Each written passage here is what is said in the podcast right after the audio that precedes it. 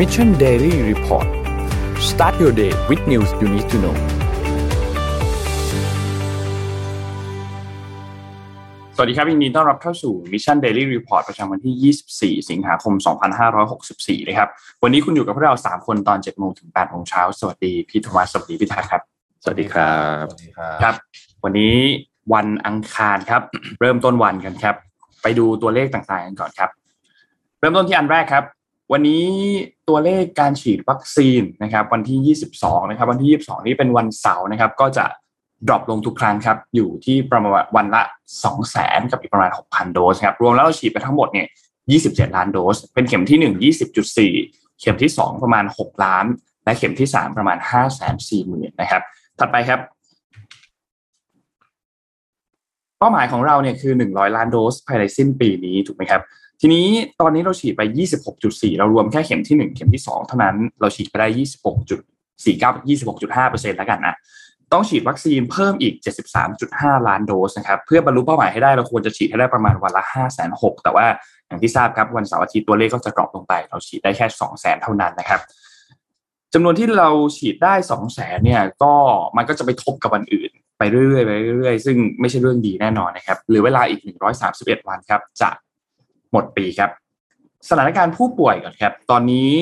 เรามีผู้ป่วยอยู่ทั้งหมด 195,000นะครับ อยู่ในโรงพยาบาลปกติ 35,000 และอยู่ในโรงพยาบาลสนามประมาณ 160,000นะครับ เป็นผู้ป่วยอาการหนักเพิ่มเติม 51 คนครับ อยู่ที่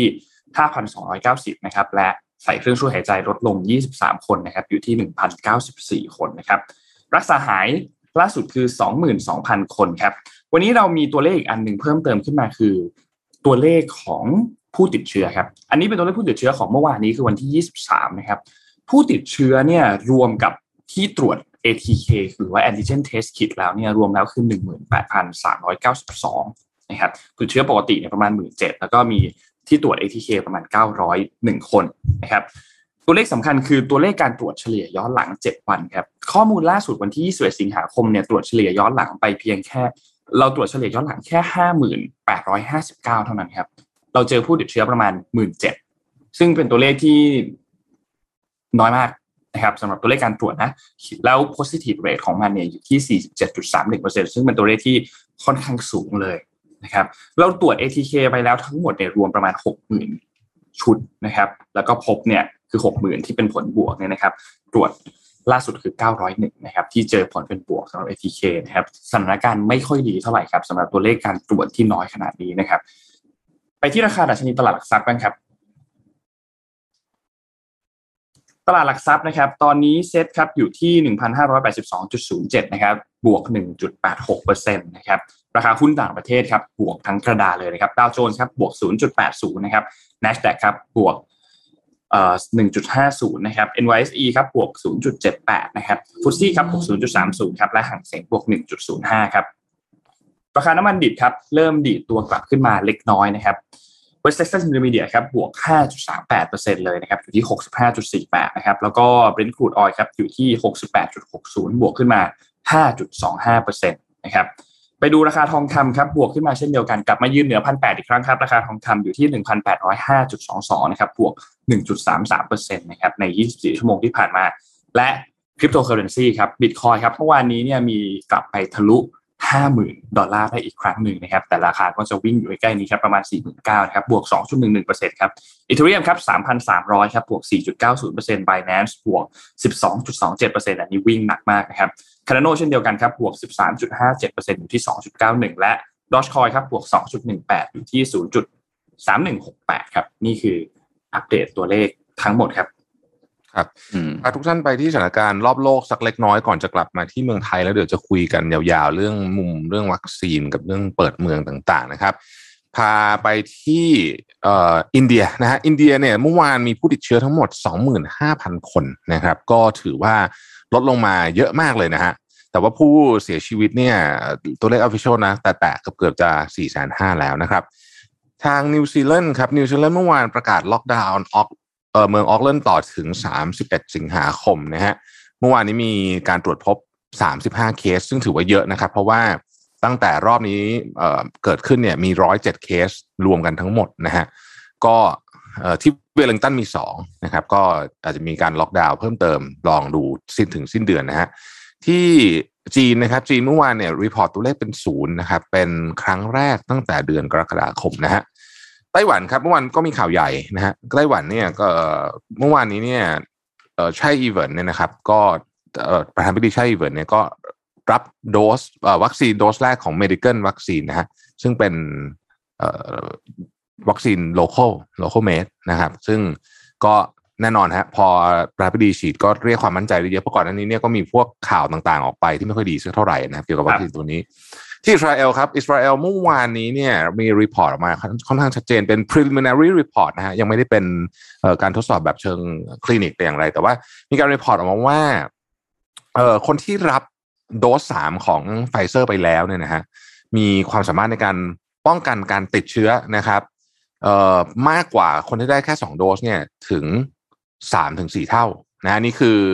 ติดเชื้อนะครับพูดถึงเดลต้านะฮะแล้วก็ถ้าป้องกันการเข้าโรงพยาบาลหรือการป่วยหนักเนี่ยป้องกันได้ประมาณห้าถึงหกเท่านะครับ อันนี้นับสิบวันหลังจากรับรับวัคซีนเข็มที่สามไปเพราะว่าที่อิสราเอลเขาฉีดวัคซีนเข็มที่สามไปแล้ว ซึ่งณขณะนี้เนี่ยอิสราเอลกำลังเจอการระบาดรอบใหม่ที่ค่อนข้างหนักนะครับ แล้วก็คนที่ติดเนี่ยจำนวนมากรับวัคซีนครบ 2 โดสแล้ว แต่ว่ารับไปค่อนข้างนานแล้ว คือเนื่องจากเขาฉีดก่อนนะเพราะฉะนั้นเขาก็จบไปเเร็วแล้วบางคนนี่ได้ตั้งแต่ต้นปีนะฮะก็เลยกลับมาติดใหม่ตอนนี้นะครับ ตอนนี้ก็เลยมีการลดนะครับอายุ ของคนที่จะเข้ารับวัคซีนเดิมทีเนี่ยจะเข็ม 3 ได้คุณต้อง 60 ก่อนนะฮะ ตอนนี้รัฐบาลประกาศใหม่เหลือ 40 นะฮะ ก็สามารถเข้ารับเข็มที่ 3 ได้นะครับ เมื่อวานเกาหลีใต้นะฮะ ตัวเลขผู้ติดเชื้อ 1,600 คนนะฮะ ก็ถือว่าเอ่อยังทรงตัวอยู่นะฮะ จะวิ่งอยู่ประมาณนี้มาหลายวันแล้วนะครับ แล้วก็ข่าวอีกข่าวหนึ่งที่เกาหลีใต้ก็คือโมเดอร์นาเพิ่งส่งวัคซีนให้เกาหลีใต้เพิ่มอีก 7 ล้านโดสนะครับ ที่ฮ่องกงครับ ที่ฮ่องกงเนี่ย รัฐบาลของฮ่องกงเนี่ยกำลังจะอนุญาตให้แรงงานชาวฟิลิปปินส์นะครับที่ได้รับการฉีดวัคซีนครบถ้วนแล้วเนี่ยกลับมาทำงานที่ฮ่องกงได้นะครับเวียดนามครับเมื่อวานนี้เนี่ยมันมีตัวเลขสไปค์ที่เวียดนามซึ่งกำลังหาสาเหตุกันอยู่นะครับเมื่อวานเวียดนามเนี่ยมีเคสเนี่ยหมื่นกว่าเคส แต่มีผู้เสียชีวิต 737 คนครับเยอะมากเลยนะฮะแต่พอไปดูย้อนหลังข้อมูลปุ๊บเนี่ยมีความเป็นไปได้ว่ามันคือข้อมูลที่ทบทบต้นมาหรือเปล่าเดี๋ยวขอขออนุญาตไปเช็คนิดหนึ่งนะครับอย่างไรก็ดีเนี่ยสถานการณ์ในเวียดนามเนี่ย ยังไว้ใจไม่ได้นะครับ แล้วก็ตัวเลขผู้เสียชีวิตเอ่อสองสามวันหลังเนี่ยนะฮะค่อนข้างสูงมากเฉลี่ยย้อนหลังเจ็ดวันนี้อยู่ประมาณเกือบสามร้อยนะฮะโอเคอะเรามาเริ่ม อันนี้กันดีกว่า ผมจะปูเรื่องให้ก่อน แล้ว breaking news นิดหนึ่งคุณแท็บมี breaking news เมื่อคืนนิดหนึ่งคือเมื่อคืนเนี่ย ตอนกลางดึกเมื่อคืนมันมีเพลิงไหม้ฮะ อาคารชื่อ S-OASIS นะครับก็ขออนุญาตรายงานเป็น breaking news ให้สักนิดหนึ่งนะฮะอาคาร S-OASIS เนี่ยเป็นของบริษัทสิงห์เอสเตทนะครับจำกัดมหาชนอยู่ถนนวิภาวดีรังสิตซอย 9 นะครับ ก็มีลักษณะเป็นอาคารสำนักงานความสูง 33 ชั้น คืออันเนี้ยยังอยู่ในระหว่างก่อสร้างนะครับ ก็ที่บริเวณดาดฟ้าด้านซ้ายของตัวอาคารเนี่ยมีการปรับพื้นที่แล้วก็เป็นที่เก็บไม้จำนวนมากนะก็เลย เกิดเพลิงไหม้ตรงนั้นนะครับแล้วก็มีแสงเพลิงกลุ่มควันสีดำจำนวนมากนะฮะขึ้นท้องฟ้ามีสะเก็ดไฟปลิวว่อนนะฮะร่วงหล่นลงมาตามถนนวิภาวดีรังสิตขาออกต่อเนื่องนะฮะเจ้าหน้าที่ต้องปิดการจราจรบริเวณถนนวิภาวดีขาออกที่จะตัดไปทางสะพานควายนะครับ ก็เนื่องจากที่เกิดเหตุเนี่ยอยู่ชั้นสูงสุดของอาคารนะฮะทำให้เป็นอุปสรรคเจ้าหน้าที่ไม่สามารถเข้าควบคุมเพลิงได้โดยตรง เลยต้องใช้ลิฟต์ของคนงานก่อสร้างขึ้นไปบนอาคารเพื่อขึ้นไปดับดับเพลิงเนี่ยนะครับ แล้วก็เดินขึ้นบันไดฉุกเฉิน ขึ้นไปยังดาดฟ้านะฮะรวมถึงให้เจ้าหน้าที่ดับเพลิงขึ้นรถกระเช้าเพื่อฉีดน้ำใส่ตัวอาคาร รวมแล้วใช้เวลาไปประมาณ 2 ชั่วโมงฮะเพลิงจึงสลบนะฮะเออเพลิงจึงสลบลงได้นะฮะเบื้องต้นความเสียหายอยู่บริเวณเพียงชั้นดาดฟ้าเท่านั้นยังไม่ลุกลามไปข้างเคียงนะฮะแต่ทั้งนี้นั้นก็วันนี้ต้องรอเจ้าหน้าที่แถลงอีกทีนะครับว่าพื้นที่ใกล้เคียงจะเจออะไรหรือเปล่า แล้วก็ตัวอาคารนี้ยังจะสามารถก่อสร้างต่อได้หรือเปล่าครับ อืมอันนี้เป็นคอนโดของสิงห์ใช่ไหมเข้าใจว่าอย่างนั้นนะเป็นแต่เขาบอกเป็นอาคารสำนักงาน ชื่อ SOSIS นะครับก็เดี๋ยวต้องรอดูกันไปนะครับครับคุณแท็บเชิญเลยครับ โอเคครับ ก็ทุกท่านอันนี้เนี่ยต้องบอกว่าผมได้ข้อมูลชุดนี้นะฮะซึ่งเป็นการรวบรวมข้อมูลอีกทีหนึ่งจากหลาย ๆ แหล่งเลยนะครับ จากอาจารย์สมเกียรติวัฒนศิรินะฮะท่านกุณาส่งมาให้เรา แล้วก็ผมก็เลยเอามาให้ทางทีมงานเนี่ยเรียบเรียงเป็นสไลด์นะครับอันนี้เป็นข้อมูลของณจนถึงเมื่อวานนี้นะฮะพูดถึงภาพรวมของสถานการณ์วัคซีนและการระบาดอะไรต่างๆนานา ของโควิด -19 ซึ่งผมคิดว่าค่อนข้างจะ comprehensive ทีเดียวนะครับ ก็ลองฟังกันไปดูแล้วกันนะครับอะเราไปเลยฮะค่อยๆไปนะครับ การแพร่ระบาดของโควิด -19 ระลอกที่3เนี่ยต้องบอกว่ารุนแรงกว่าที่คาดการไว้นะฮะแน่นอนสาเหตุหลักนึงก็คือมันเป็นเพราะสายพันธุ์เดลต้าด้วยนะครับ ประเทศไทยเนี่ยคาดการณ์ว่าจำนวนผู้ป่วยใหม่เนี่ยจะไม่ลดลงจนถึงประมาณต้นเดือนกันยายนอัตราการเสียชีวิตรายวันจะเริ่มลดลงได้ประมาณสัปดาห์ที่ 2 ของเดือนกันยายนนะครับ แล้วก็ระหว่างนี้เนี่ยรัฐบาลจำเป็นจะต้องหาวัคซีนที่มีประสิทธิภาพให้มาครอบคลุมได้มากที่สุด สิ่งสำคัญคือการกำหนดการวิธีการฉีดวัคซีนนะนี่เป็นประเด็นสำคัญว่าจะให้วัคซีนเดียวกันสองเข็มหรือวัคซีนแบบไข้ขออนุญาตหน้าถัดไปนะครับทีมงานจะเป็นวัคซีนแบบสองเข็มหรือแบบไข้นะฮะต้องตัดสินใจโดยใช้ข้อมูลเชิงประจักษ์ทั้งนี้คือถ้าจะตัดสินใจอะไรอันใดอันหนึ่งเนี่ยถ้ามันเป็นเพราะวัคซีนเนี่ยไม่พอเนี่ยนะฮะก็ต้องบอกว่าเป็นเพราะวัคซีนไม่พอเดี๋ยวจะคุยกันประเด็นนี้นะฮะว่า ว่าว่าการชี้แจงตรงไปตรงมาเนี่ยน่าจะให้ผลดีมากกว่า ในระหว่างที่รอการฉีดวัคซีนเนี่ยก็จำเป็นจะต้องใช้มาตรการอื่นเพื่อลดการระบาดไปด้วยนะครับ การล็อกดาวน์เป็นพื้นที่ก็สามารถทำได้ โดย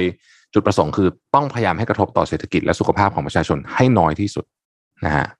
การพยากรณ์สถานการณ์ต่อไปเนี่ยนะครับ สิ่งที่จำเป็นอีกอย่างหนึ่งคือการตรวจเชิงรุก ซึ่งโดยเฉพาะในพื้นที่เสี่ยง เพราะว่าจะได้รู้ว่าใครเนี่ยต้องถูกกักตัวออกไป และใครที่ปลอดภัยใช้ชีวิตต่อได้ รัฐและองค์กรที่เกี่ยวข้องต้องมีมาตรการดูแลผู้ติดเชื้ออย่างครอบคลุม ให้กับผู้ติดเชื้อทุกระดับอาการ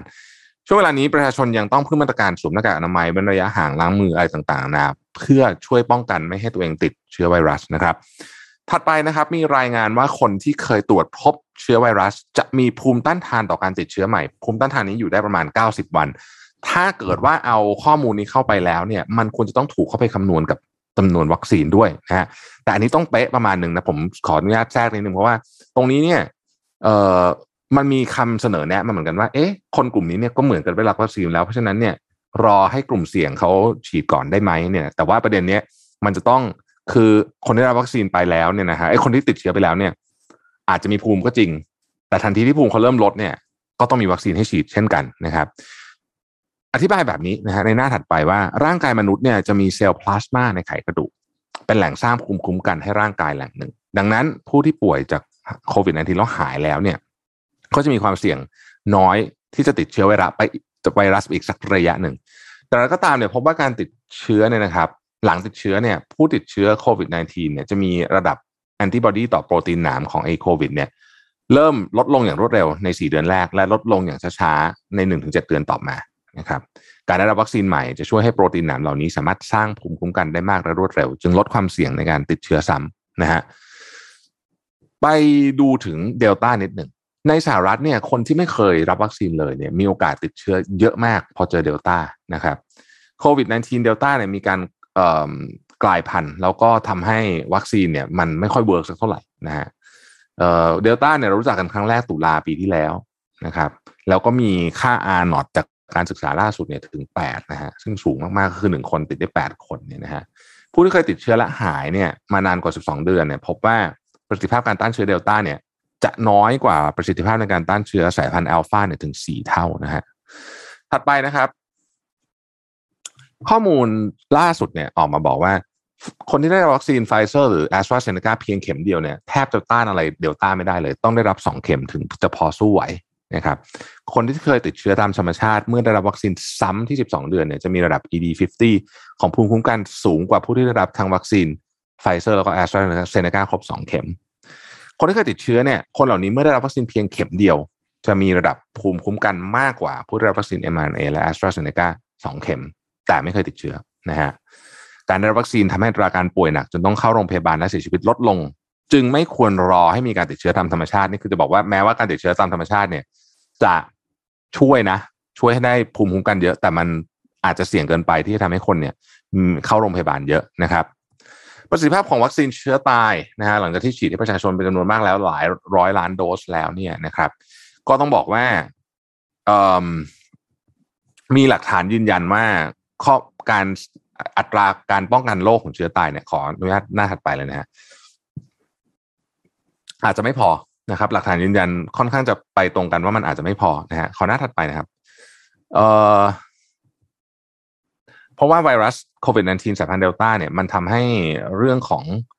ไอเข็มสองเข็มของวัคซีนวัคซีนเชื้อตายเนี่ยยังไม่ค่อยดูแล้วดูทรงจะไม่พอนะครับ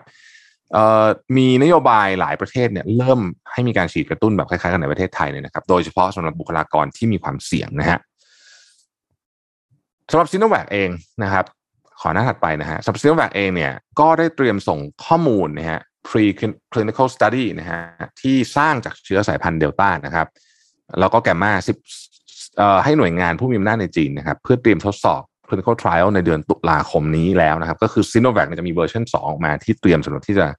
ที่จะสู้กับเดลต้านะครับ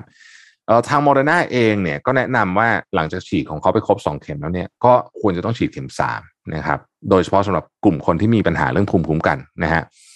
อิสราเอลอย่างที่เล่าไปในตอนแรกนะฮะว่า ฉีดวัคซีนครบแล้ว2เข็มแล้ว แต่ยังป้องกันไม่ได้ ตอนนี้ก็ต้องเริ่มเข็ม3แล้วนะครับ ในข้อมูลต้นเดือนสิงหาที่ผ่านมาเนี่ย คนที่ติดโควิดประมาณครึ่งหนึ่งที่อิสราเอลเนี่ยฉีดวัคซีนครบสองเข็มแล้ว แต่ส่วนใหญ่อย่างที่เล่าให้ฟังก็คือฉีดไปนานแล้วนะครับเอ่อถัดมานะฮะ ผู้ได้รับวัคซีนในเดือนมกราคมก็คือนานแล้วเนี่ยจะมีอัตราการติดเชื้อเนี่ยมากกว่าผู้ได้รับวัคซีนในเดือนเมษายน อันนี้คือข้อมูลที่อิสราเอลนะฮะเพราะฉะนั้นเนี่ยอย่างที่บอกนะฮะเราเจอกับอัตราการลดลงภูมิคุ้มกันที่เร็วขึ้นนะฮะทีนี้ก็มีคนตั้งคำถามว่า เอ๊ะนะครับภาพขอหน้าถัดไปนะฮะ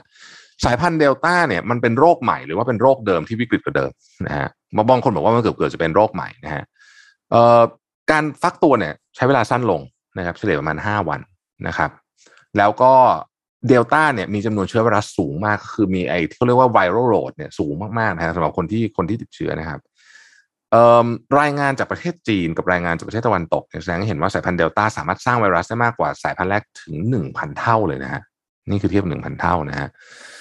ทีนี้อะสุดท้ายแล้วนะครับ ก็จะเล่าให้ฟังถึงประเด็นเรื่องของ ATK นะฮะแล้วก็การตรวจเชิงลุกต่างๆนะครับ ไอ ATK ที่เราบางบางชื่อก็เรียกมีชื่ออื่นเราเรียกว่า ATK เป็นเป็นที่เข้าใจกันในประเทศไทยนะฮะถ้าไปเมืองนอกจะงงนิดนึงบอกว่าถ้าตรวจ ATK เนี่ยมันไม่มันไม่เชิงเป็นการตรวจยืนยันโรค แต่มันเป็นการใช้คัดกรองครับนะครับ ถ้าได้ผลบวกต้องควรได้รับการยืนยันจากการตรวจหา RT-PCR อีกครั้งหนึ่งนะครับ ถ้าแน่ใจว่าติดเชื้อก็เข้าสู่กระบวนการ isolation อะไรก็ว่ากันไปนะฮะแต่ถ้าเกิด ATK เป็นบวกนะครับแล้วไปตรวจ RT PCR เป็นลบนะฮะ ก็แล้วถ้าไม่มีความเสี่ยงนะฮะ ก็อาจจะไม่จำเป็นต้องกักตัว หรือว่าอย่างมากก็ควอรันทีนเพราะว่า ATK มันมี false positive ได้ แต่ถ้า ATK เป็นบวก แต่ RT PCR เป็นลบ แต่ว่ามีประวัติเสี่ยงนะฮะ อันนี้ควรต้องกักตัวนะครับอะทีนี้วัตถุประสงค์หนึ่งของการใช้ ATK เนี่ยคือการประเมินความเสี่ยงของชุมชนนั้นๆนะครับ ประเทศไทยเนี่ยจะต้องใช้วิธีนี้ เพื่อตัดสินใจเรื่องล็อกดาวน์หรือว่ากักบริเวณเป็นเป็นที่ที่ไปไม่ใช่ปิดทั้งเมืองหรือทั้งประเทศ เราก็พยายามพูดประเด็นนี้อยู่นะฮะ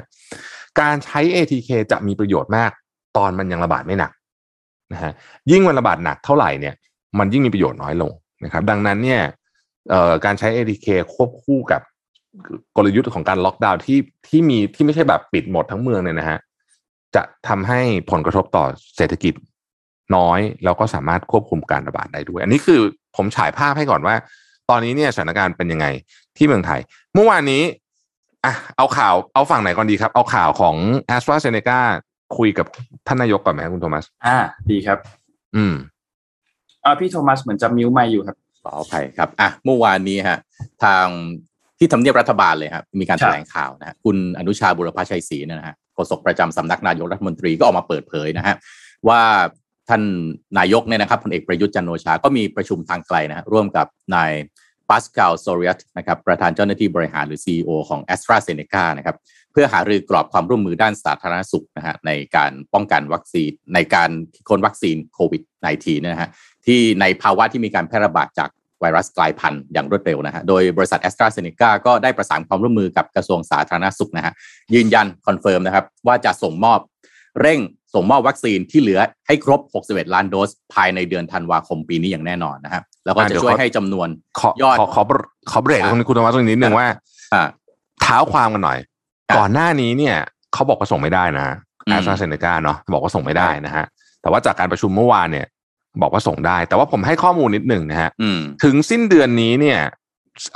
ก่อนหน้าคือก่อนหน้ากรกฎาเนี่ยแอสตราเซเนกาส่งมาแล้ว 11.3 ล้านโดส ถึงสิ้นเดือนนี้ จะส่งได้อีก 5.3 ล้านโดส ก็คือรวมกันเป็นทั้งหมด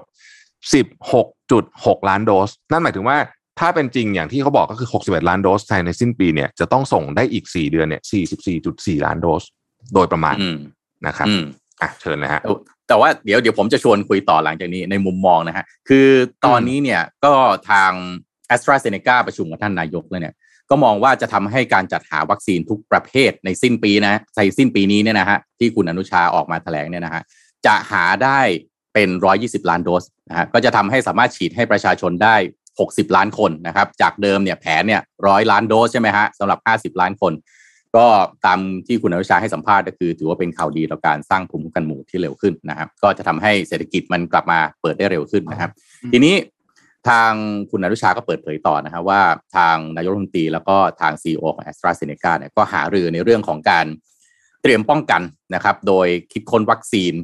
ที่เอามาป้องกันการกลายพันธุ์เพิ่มขึ้นนะครับ ซึ่งตอนนี้แอสตราเซเนกาอยู่ระหว่างการพัฒนาวัคซีนโควิด -19 สูตรใหม่ เพิ่มประสิทธิภาพนะฮะให้สามารถป้องกันไวรัสกลายพันธุ์ได้ดีขึ้น โดยไทยก็มีสิทธิ์เลือกวัคซีนสูตรใหม่นี้ เพื่อรับมือการ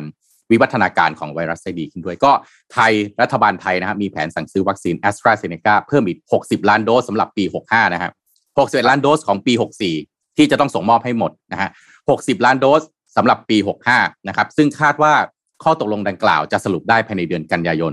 ที่จะถึงนี้นะครับ ทีนี้เนี่ยเรามาวิเคราะห์กันต่อว่า การประชุมตรงนี้เนี่ย สิ่งที่น่าสนใจคืออะไร สิ่งที่น่าสนใจก็คือว่าหลังๆนี้เนี่ย เราเห็นเรื่อง FDA ที่ทางไฟเซอร์เองเขาก็ได้รับใช่ไหมครับมันเกี่ยวกับการทำการตลาดไหมคุณแทบนนมองว่าไง อืม มีส่วนนะ อาจจะมีส่วนบ้างนิดหน่อยเพราะว่าอย่างอย่างที่เราทราบเมื่อวานนี้จริงๆ เมื่อเมื่อเมื่อคืนนี้ใช่ไหมครับ BBC เขาก็รายงานบอกว่าคณะกรรมการอาหารและยาของสหรัฐหรือว่า FDA เนี่ยอนุมัติให้ไฟเซอร์ตอนแรกที่เป็นแบบ emergency use authorization เนี่ยนะครับ ก็คือ ยกเลยละไม่ใช่นั่นละประกาศให้อนุมัติแบบเป็นทางการแล้วนะครับ ในผู้ที่มีอายุ 16 ปีขึ้นไปแบบเต็มรูปแบบ ส่วนในกลุ่มเด็กที่อายุ 12-15 ปี ยังคงเป็นการอนุมัติใช้งานในกรณีฉุกเฉินอยู่นะ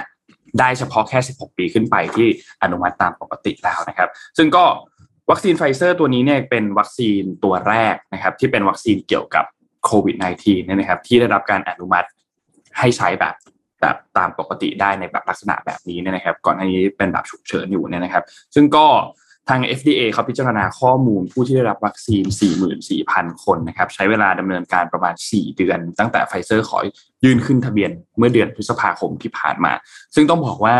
ตามสถิติแล้วเนี่ยเป็นการอนุมัติที่เร็วที่สุดของสหรัฐเลยในรอบ 100 ปี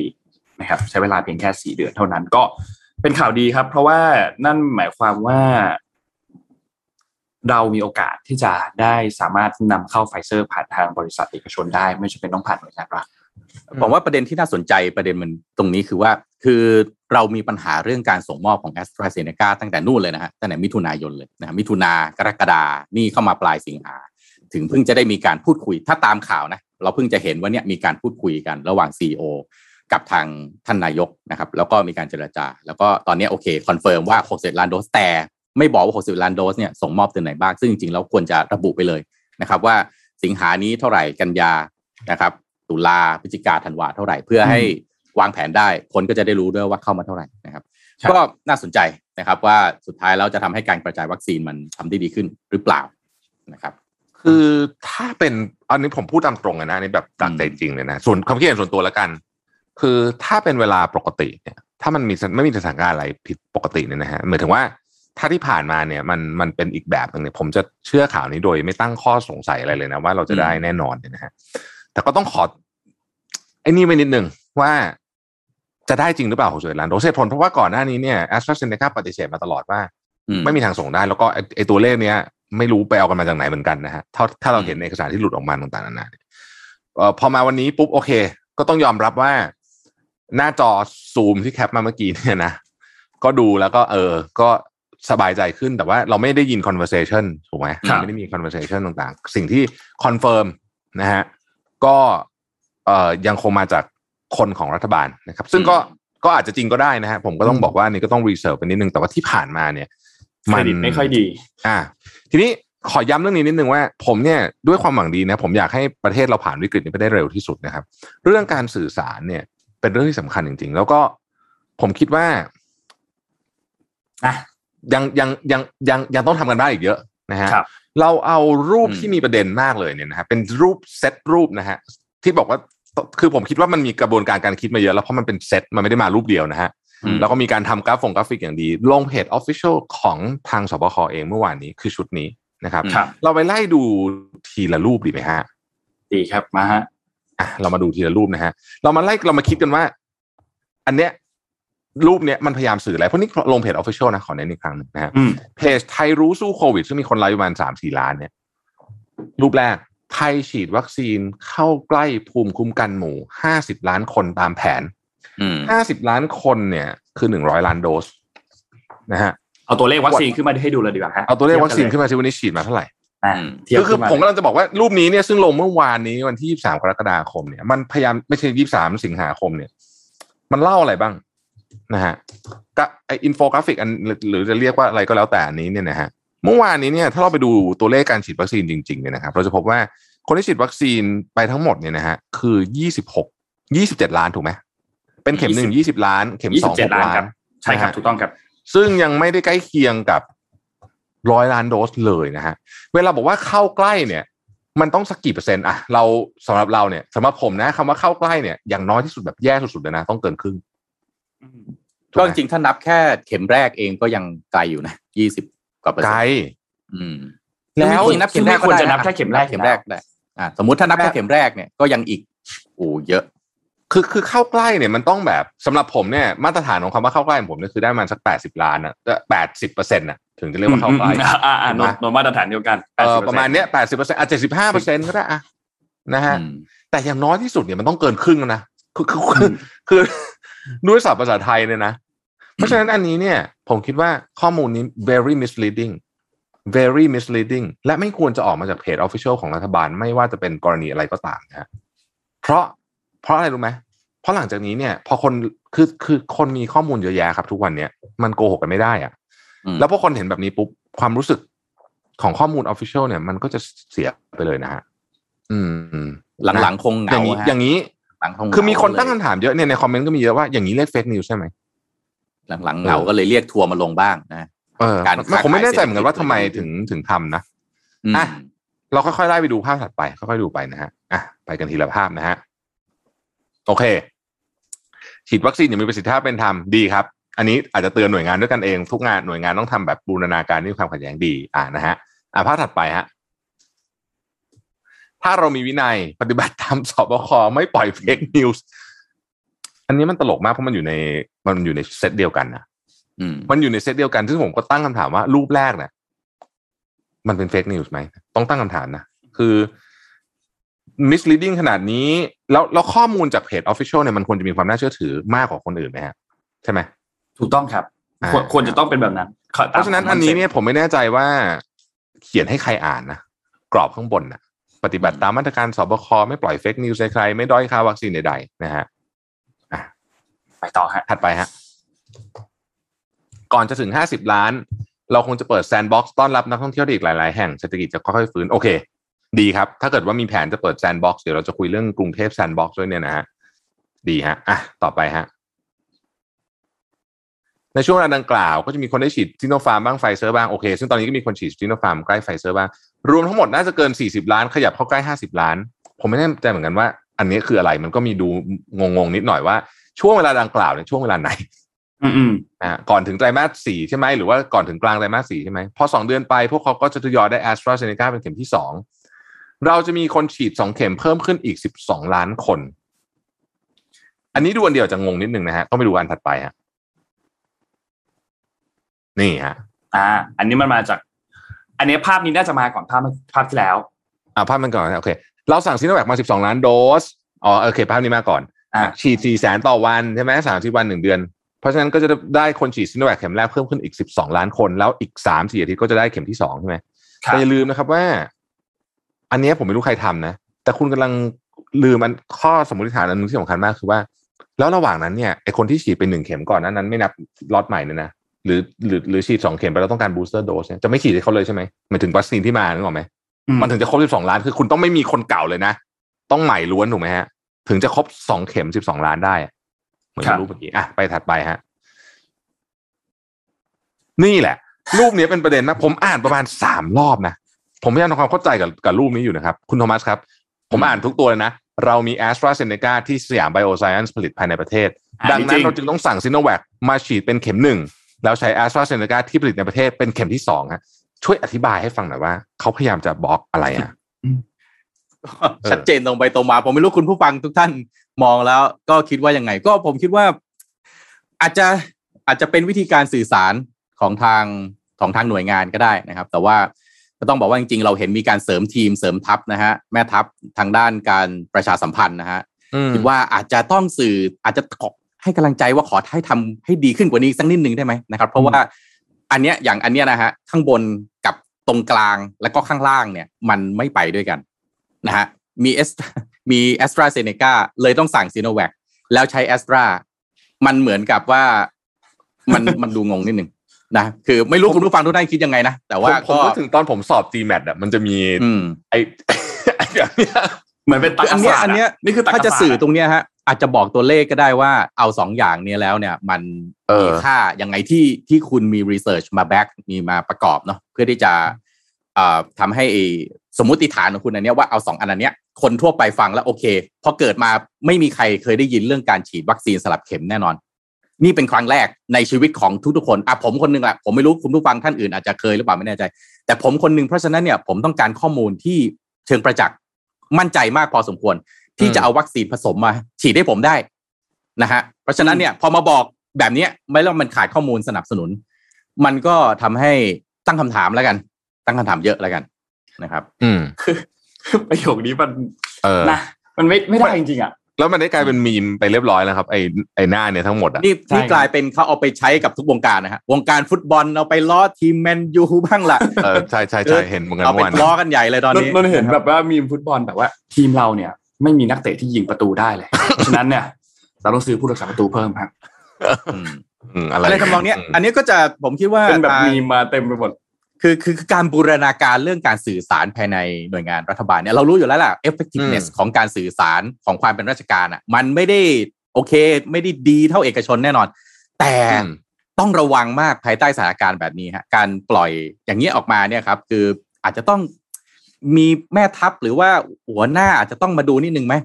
นะฮะการปล่อยการสื่อสารออกมาแบบนี้แล้วขอโทษนะฮะสมัยนี้ถ้าเข้าใจโซเชียลมีเดียนะครับ คุณสามารถสื่อสารแล้ววินาทีเดียว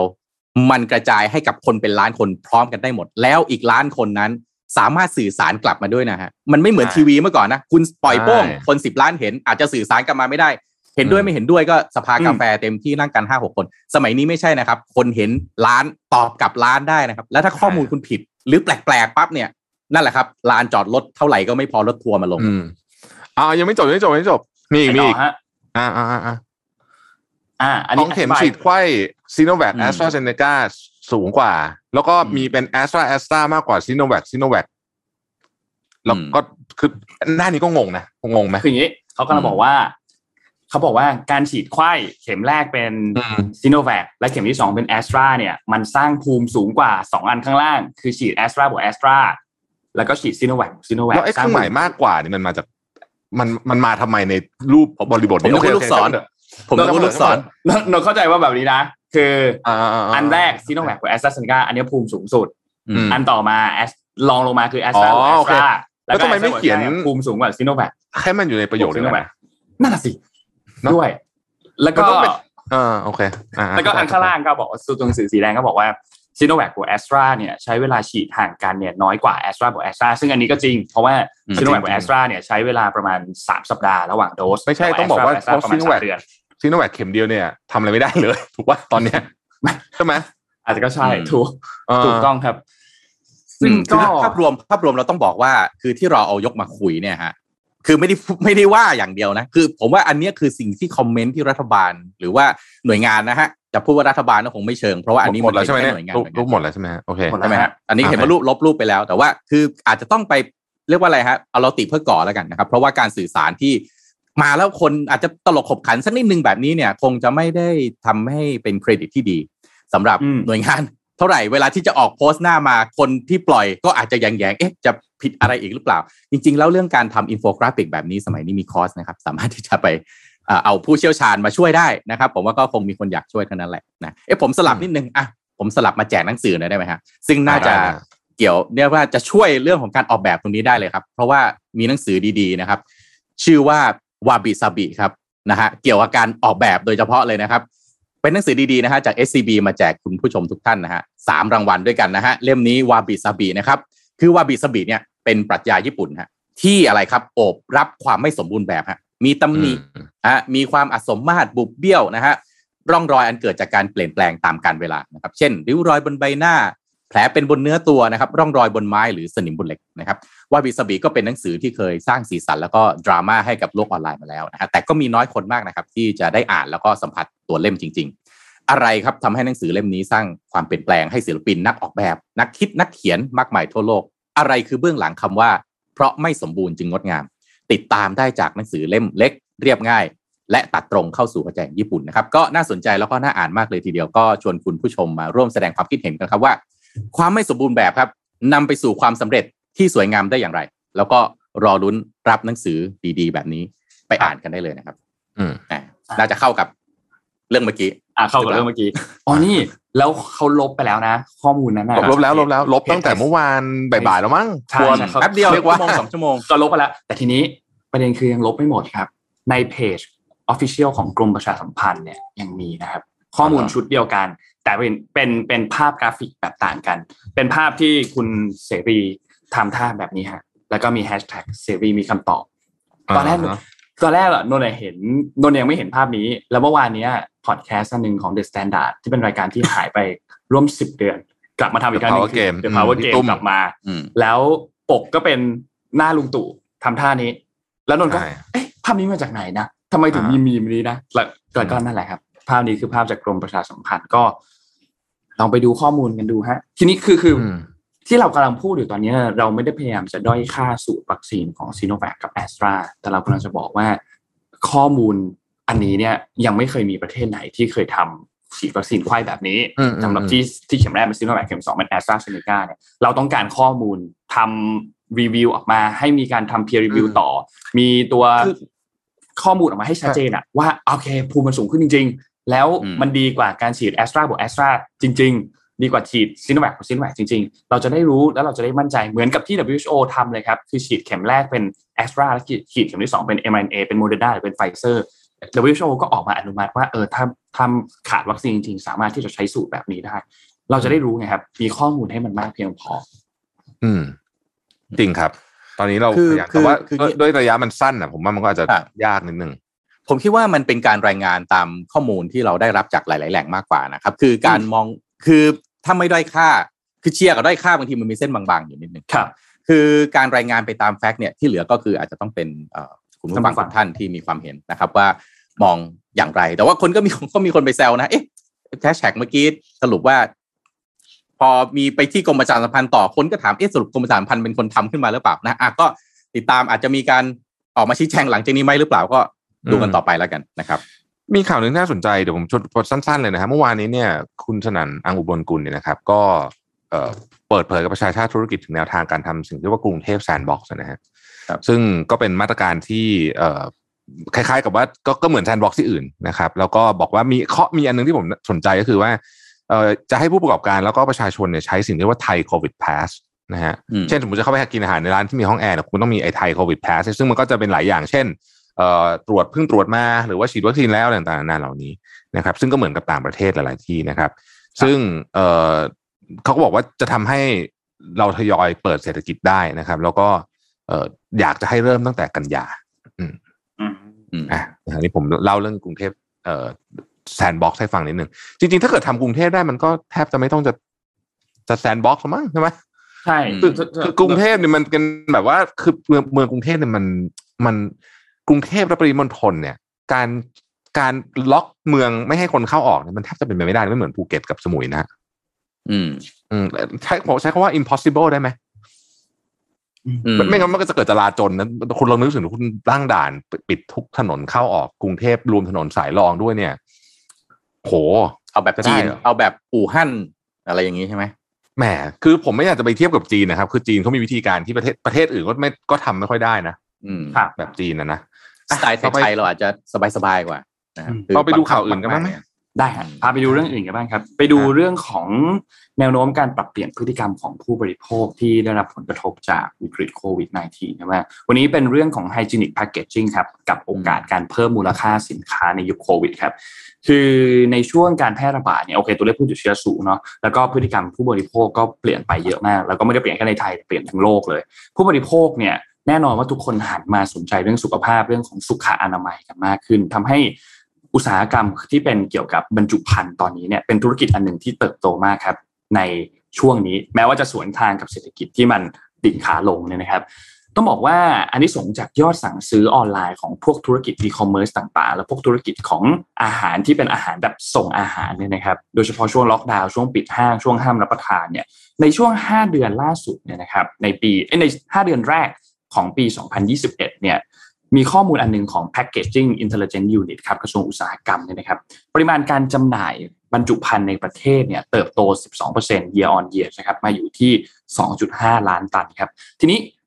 คำถามคือแล้วพฤติกรรมของผู้บริโภคเปลี่ยนไป แบบไหน แต่ก่อนหน้านี้เนี่ยในซูเปอร์มาร์เก็ตตามตลาดสดต่างๆเนี่ยการวางขายของเนี่ยส่วนใหญ่ผักผลไม้ก็จะหยิบจับได้ตามใจชอบเลยถูกไหมครับไม่ได้มีการแพ็คใส่ถุง ไม่ได้มีการใส่กล่องอะไรมา แต่ว่าปัจจุบันตอนนี้เนี่ยสินค้ายังไม่ทั้งหมดหรอกเรียกว่าส่วนใหญ่แล้วกันมีการแพ็คลงไปในบรรจุภัณฑ์มีความเรียบร้อยมากขึ้น ลดโอกาสการปนเปื้อนของเชื้อโรคมากยิ่งขึ้น องค์การอนามัยโลกเนี่ยเขามีการรายงานอันหนึ่งครับบอกว่าโคโรนาไวรัสเนี่ยสามารถอยู่บนพื้นผิวได้ หลายชั่วโมง จนถึงหลายวันเลยขึ้นอยู่กับสภาพพื้นผิวนั้น และขึ้นอยู่กับสภาพอากาศด้วย ซึ่งทางด้านศูนย์ควบคุมโรค และป้องกันโรคของสหรัฐเนี่ยก็บอกว่า 80%ของเชื้อโรค ที่ก่อให้เกิดอาการเจ็บป่วยเนี่ยส่วนใหญ่นะมาจากการสัมผัสพื้นผิวต่างๆนะครับทำให้ตอนนี้เนี่ยสิ่งที่เรียกว่า hygienic packaging เนี่ยมีการพัฒนา 2 ด้านหลักๆครับด้านที่ 1 คือวัสดุที่เอามาใช้ผลิตบรรจุภัณฑ์ กับอีกอันหนึ่งคือการออกแบบบรรจุภัณฑ์เพื่อให้ตอบโจทย์กับเทรนด์เทรนด์ของการรักสุขภาพรักสุขอนามัยนะครับ นวัตกรรมตัวนี้เนี่ยคือเขาพัฒนาตัวสารเคลือบผิวบนบรรจุภัณฑ์นะครับ เพื่อยับยั้งการเติบโตของเชื้อจุลินทรีย์หรือว่า antimicrobial coating นะครับ โดยใช้เทคโนโลยี silver ion ครับ เทคโนโลยีนี้เนี่ยก็จะมายับยั้งการเติบโตของเชื้อไวรัสแบคทีเรียได้ 99.9%สามารถนำมาเคลือบบนบรรจุภัณฑ์ได้ในทุกวัสดุพื้นผิวนะครับ แล้วก็สารเคลือบนี้เนี่ยจะคงอยู่ตลอดอายุการใช้งานของบรรจุภัณฑ์นะครับ ในด้านการออกแบบครับ hygienic packaging เนี่ยถูกออกแบบมาให้ ป้องกันการเปิดการงัดแงะช่วยให้ผู้บริโภครู้เลยว่า คือถ้ามันเปิดแล้วเนี่ยจะรู้เลยว่ามันเคยถูกเปิดออกไปแล้ว ถ้าเปิดแล้วจะกลับไปปิดแบบเดิมไม่สามารถที่จะทำได้นะครับ จะอาจจะมีรูปแบบสติกเกอร์มีสกอตเทปมีฉลากที่แปะอยู่ สามารถบอกได้ว่า ถ้าสติกเกอร์มันถูกฉีกออกแล้วเนี่ยกล่องตัวนี้เนี่ยเคยถูกเปิดไปแล้วนะครับ โดยปัจจุบันนี้เนี่ยก็มีการออกแบบบรรจุภัณฑ์ให้มันแน่นหนามากขึ้น แต่ว่าเปิดง่ายสะดวกต่อการใช้งาน ป้องกันการสัมผัสตัวสินค้าจาก ผู้อื่นได้นะครับมันมีตัวอย่างมาให้ดูครับว่าบริษัทในปัจจุบันตอนนี้เนี่ยเขาเอานวัตกรรมนี้มาใช้งานกันอย่างไรยกตัวอย่างบริษัทแรกครับอินโนพักครับเป็นการออกแบบถุงกระดาษหูคิ้วครับที่มีแถบกระดาษแข็งปิดผนึกที่บริเวณปากถุงทั้งหมดเลย และถ้าจะเปิดถุงเนี่ยต้องฉีกแถบกระดาษก่อน แล้วค่อยหมุนมันขึ้นมานะครับซึ่งก็จะพบเจอในแผนกของสดต่างๆ อย่างขนมปังอย่างเงี้ยก็จะเจอวิธีการใช้แบบนี้สลัดบาร์ต่างๆ แผกแผนกที่ ขายอาหารปรุงสุกพร้อมทานแล้วก็ค่อยๆ ที่จะขยายกว้างเพิ่มขึ้นไปอีกนะครับเช่นเดียวกับในธุรกิจความงามครับธุรกิจความงามเนี่ยมีหลายแบรนด์มากเลยนะ อันนี้เราเราใครที่ใช้ของในธุรกิจนี้เนี่ยจะรู้เลยว่ากระปุกครีมจากเดิมที่เป็นใช้นิ้วขวาขึ้นมาเนี่ยส่วนใหญ่จะเริ่มน้อยลงแล้วอาจจะเป็นกระปุกกดแทนหรือเป็นหลอดบีบแทนนะครับเพื่อหลีกเลี่ยงการที่เราจะเอานิ้วจิ้มลงไปในสินค้าเลย แล้วพวกตัว tester ตัวเนี้ยก็ปิดผนึกด้วย แล้วมีขนาดที่เล็กลงใช้แบบ ครั้งเดียวเราทิ้งไปเลยนะครับ อย่างไรก็ตามครับ ปัญหาอันหนึ่งที่เราเจออยู่ตอนนี้ก็คือเรื่องของความเป็นมิตรกับสิ่งแวดล้อมพอมันโจทย์ตอบโจทย์เรื่องของสุขอนามัยแล้วมันอาจจะยังไม่ตอบโจทย์เรื่องของสิ่งแวดล้อมมาก อันนี้ก็เลยเป็นสิ่งที่ต้องเอามายืนควบคู่กันด้วย อย่างโคคาโคล่าเนี่ยเขาเพิ่มกระดาษแข็งครับปิดทับไปบนฝากระป๋องโค้กนะครับ แล้วก็ต้องบอกว่าวางขายทั่วยุโรปในสิ้นปีนี้เลยนะครับ ซึ่งช่วยให้ป้องกันสิ่งส่งประกที่จะมาบนฝากระป๋อง แล้วก็ใช้แทนพลาสติกที่ หุ้มแพ็คโคกที่บริเวณกระป๋องด้วยนะครับแล้วก็มีบริษัทแฟดิงตันยุโรปครับออกแบบบรรจุภัณฑ์แบบใสในการป้องกันการเปิดทำจากพลาสติกรีไซเคิลหรือว่า rPET นั่นนะครับทนความร้อนได้ 85 องศาเซลเซียส สามารถใช้ใส่อาหารร้อนที่ปรุงสุกใหม่ ๆ ได้นะครับ ก็ต้องบอกว่าความต้องการในการใช้ hygienic packaging เนี่ยมีแนวโน้มที่จะโตตามเทรนด์ของการรักสุขภาพรักสุขอนามัยต่อไปก็ตามที่ ยังคงมีความกลัวเกี่ยวกับเรื่องของโควิด -19 เกี่ยวกับเรื่องของความสะอาดเรื่องของเชื้อโรคอยู่นะครับ ซึ่งน่าจะเป็นชีวิตแบบ new normal ที่หลังจากนี้คงจะเจอไปตลอด ก็เป็นโอกาสครับสำหรับผู้ประกอบการในธุรกิจบรรจุภัณฑ์ในการที่จะวิจัยพัฒนาเทคโนโลยีเหล่านี้ เพื่อสร้างนวัตกรรมออกแบบบรรจุภัณฑ์ที่ตอบโจทย์กับเทรนด์อันนี้เนี่ยเพื่อให้มีความสามารถในการแข่งขันได้ครับ เป็นอีกหนึ่งเทรนด์หนึ่งครับใครสนใจก็ลองดูไว้ครับ ขอบคุณข้อมูลดีๆจาก SCB AAC ครับ ขอบคุณครับ เราตัวเลขวันนี้ขึ้นมาดูนิดนึงไหมฮะ มาแล้วตัวเลขนะฮะ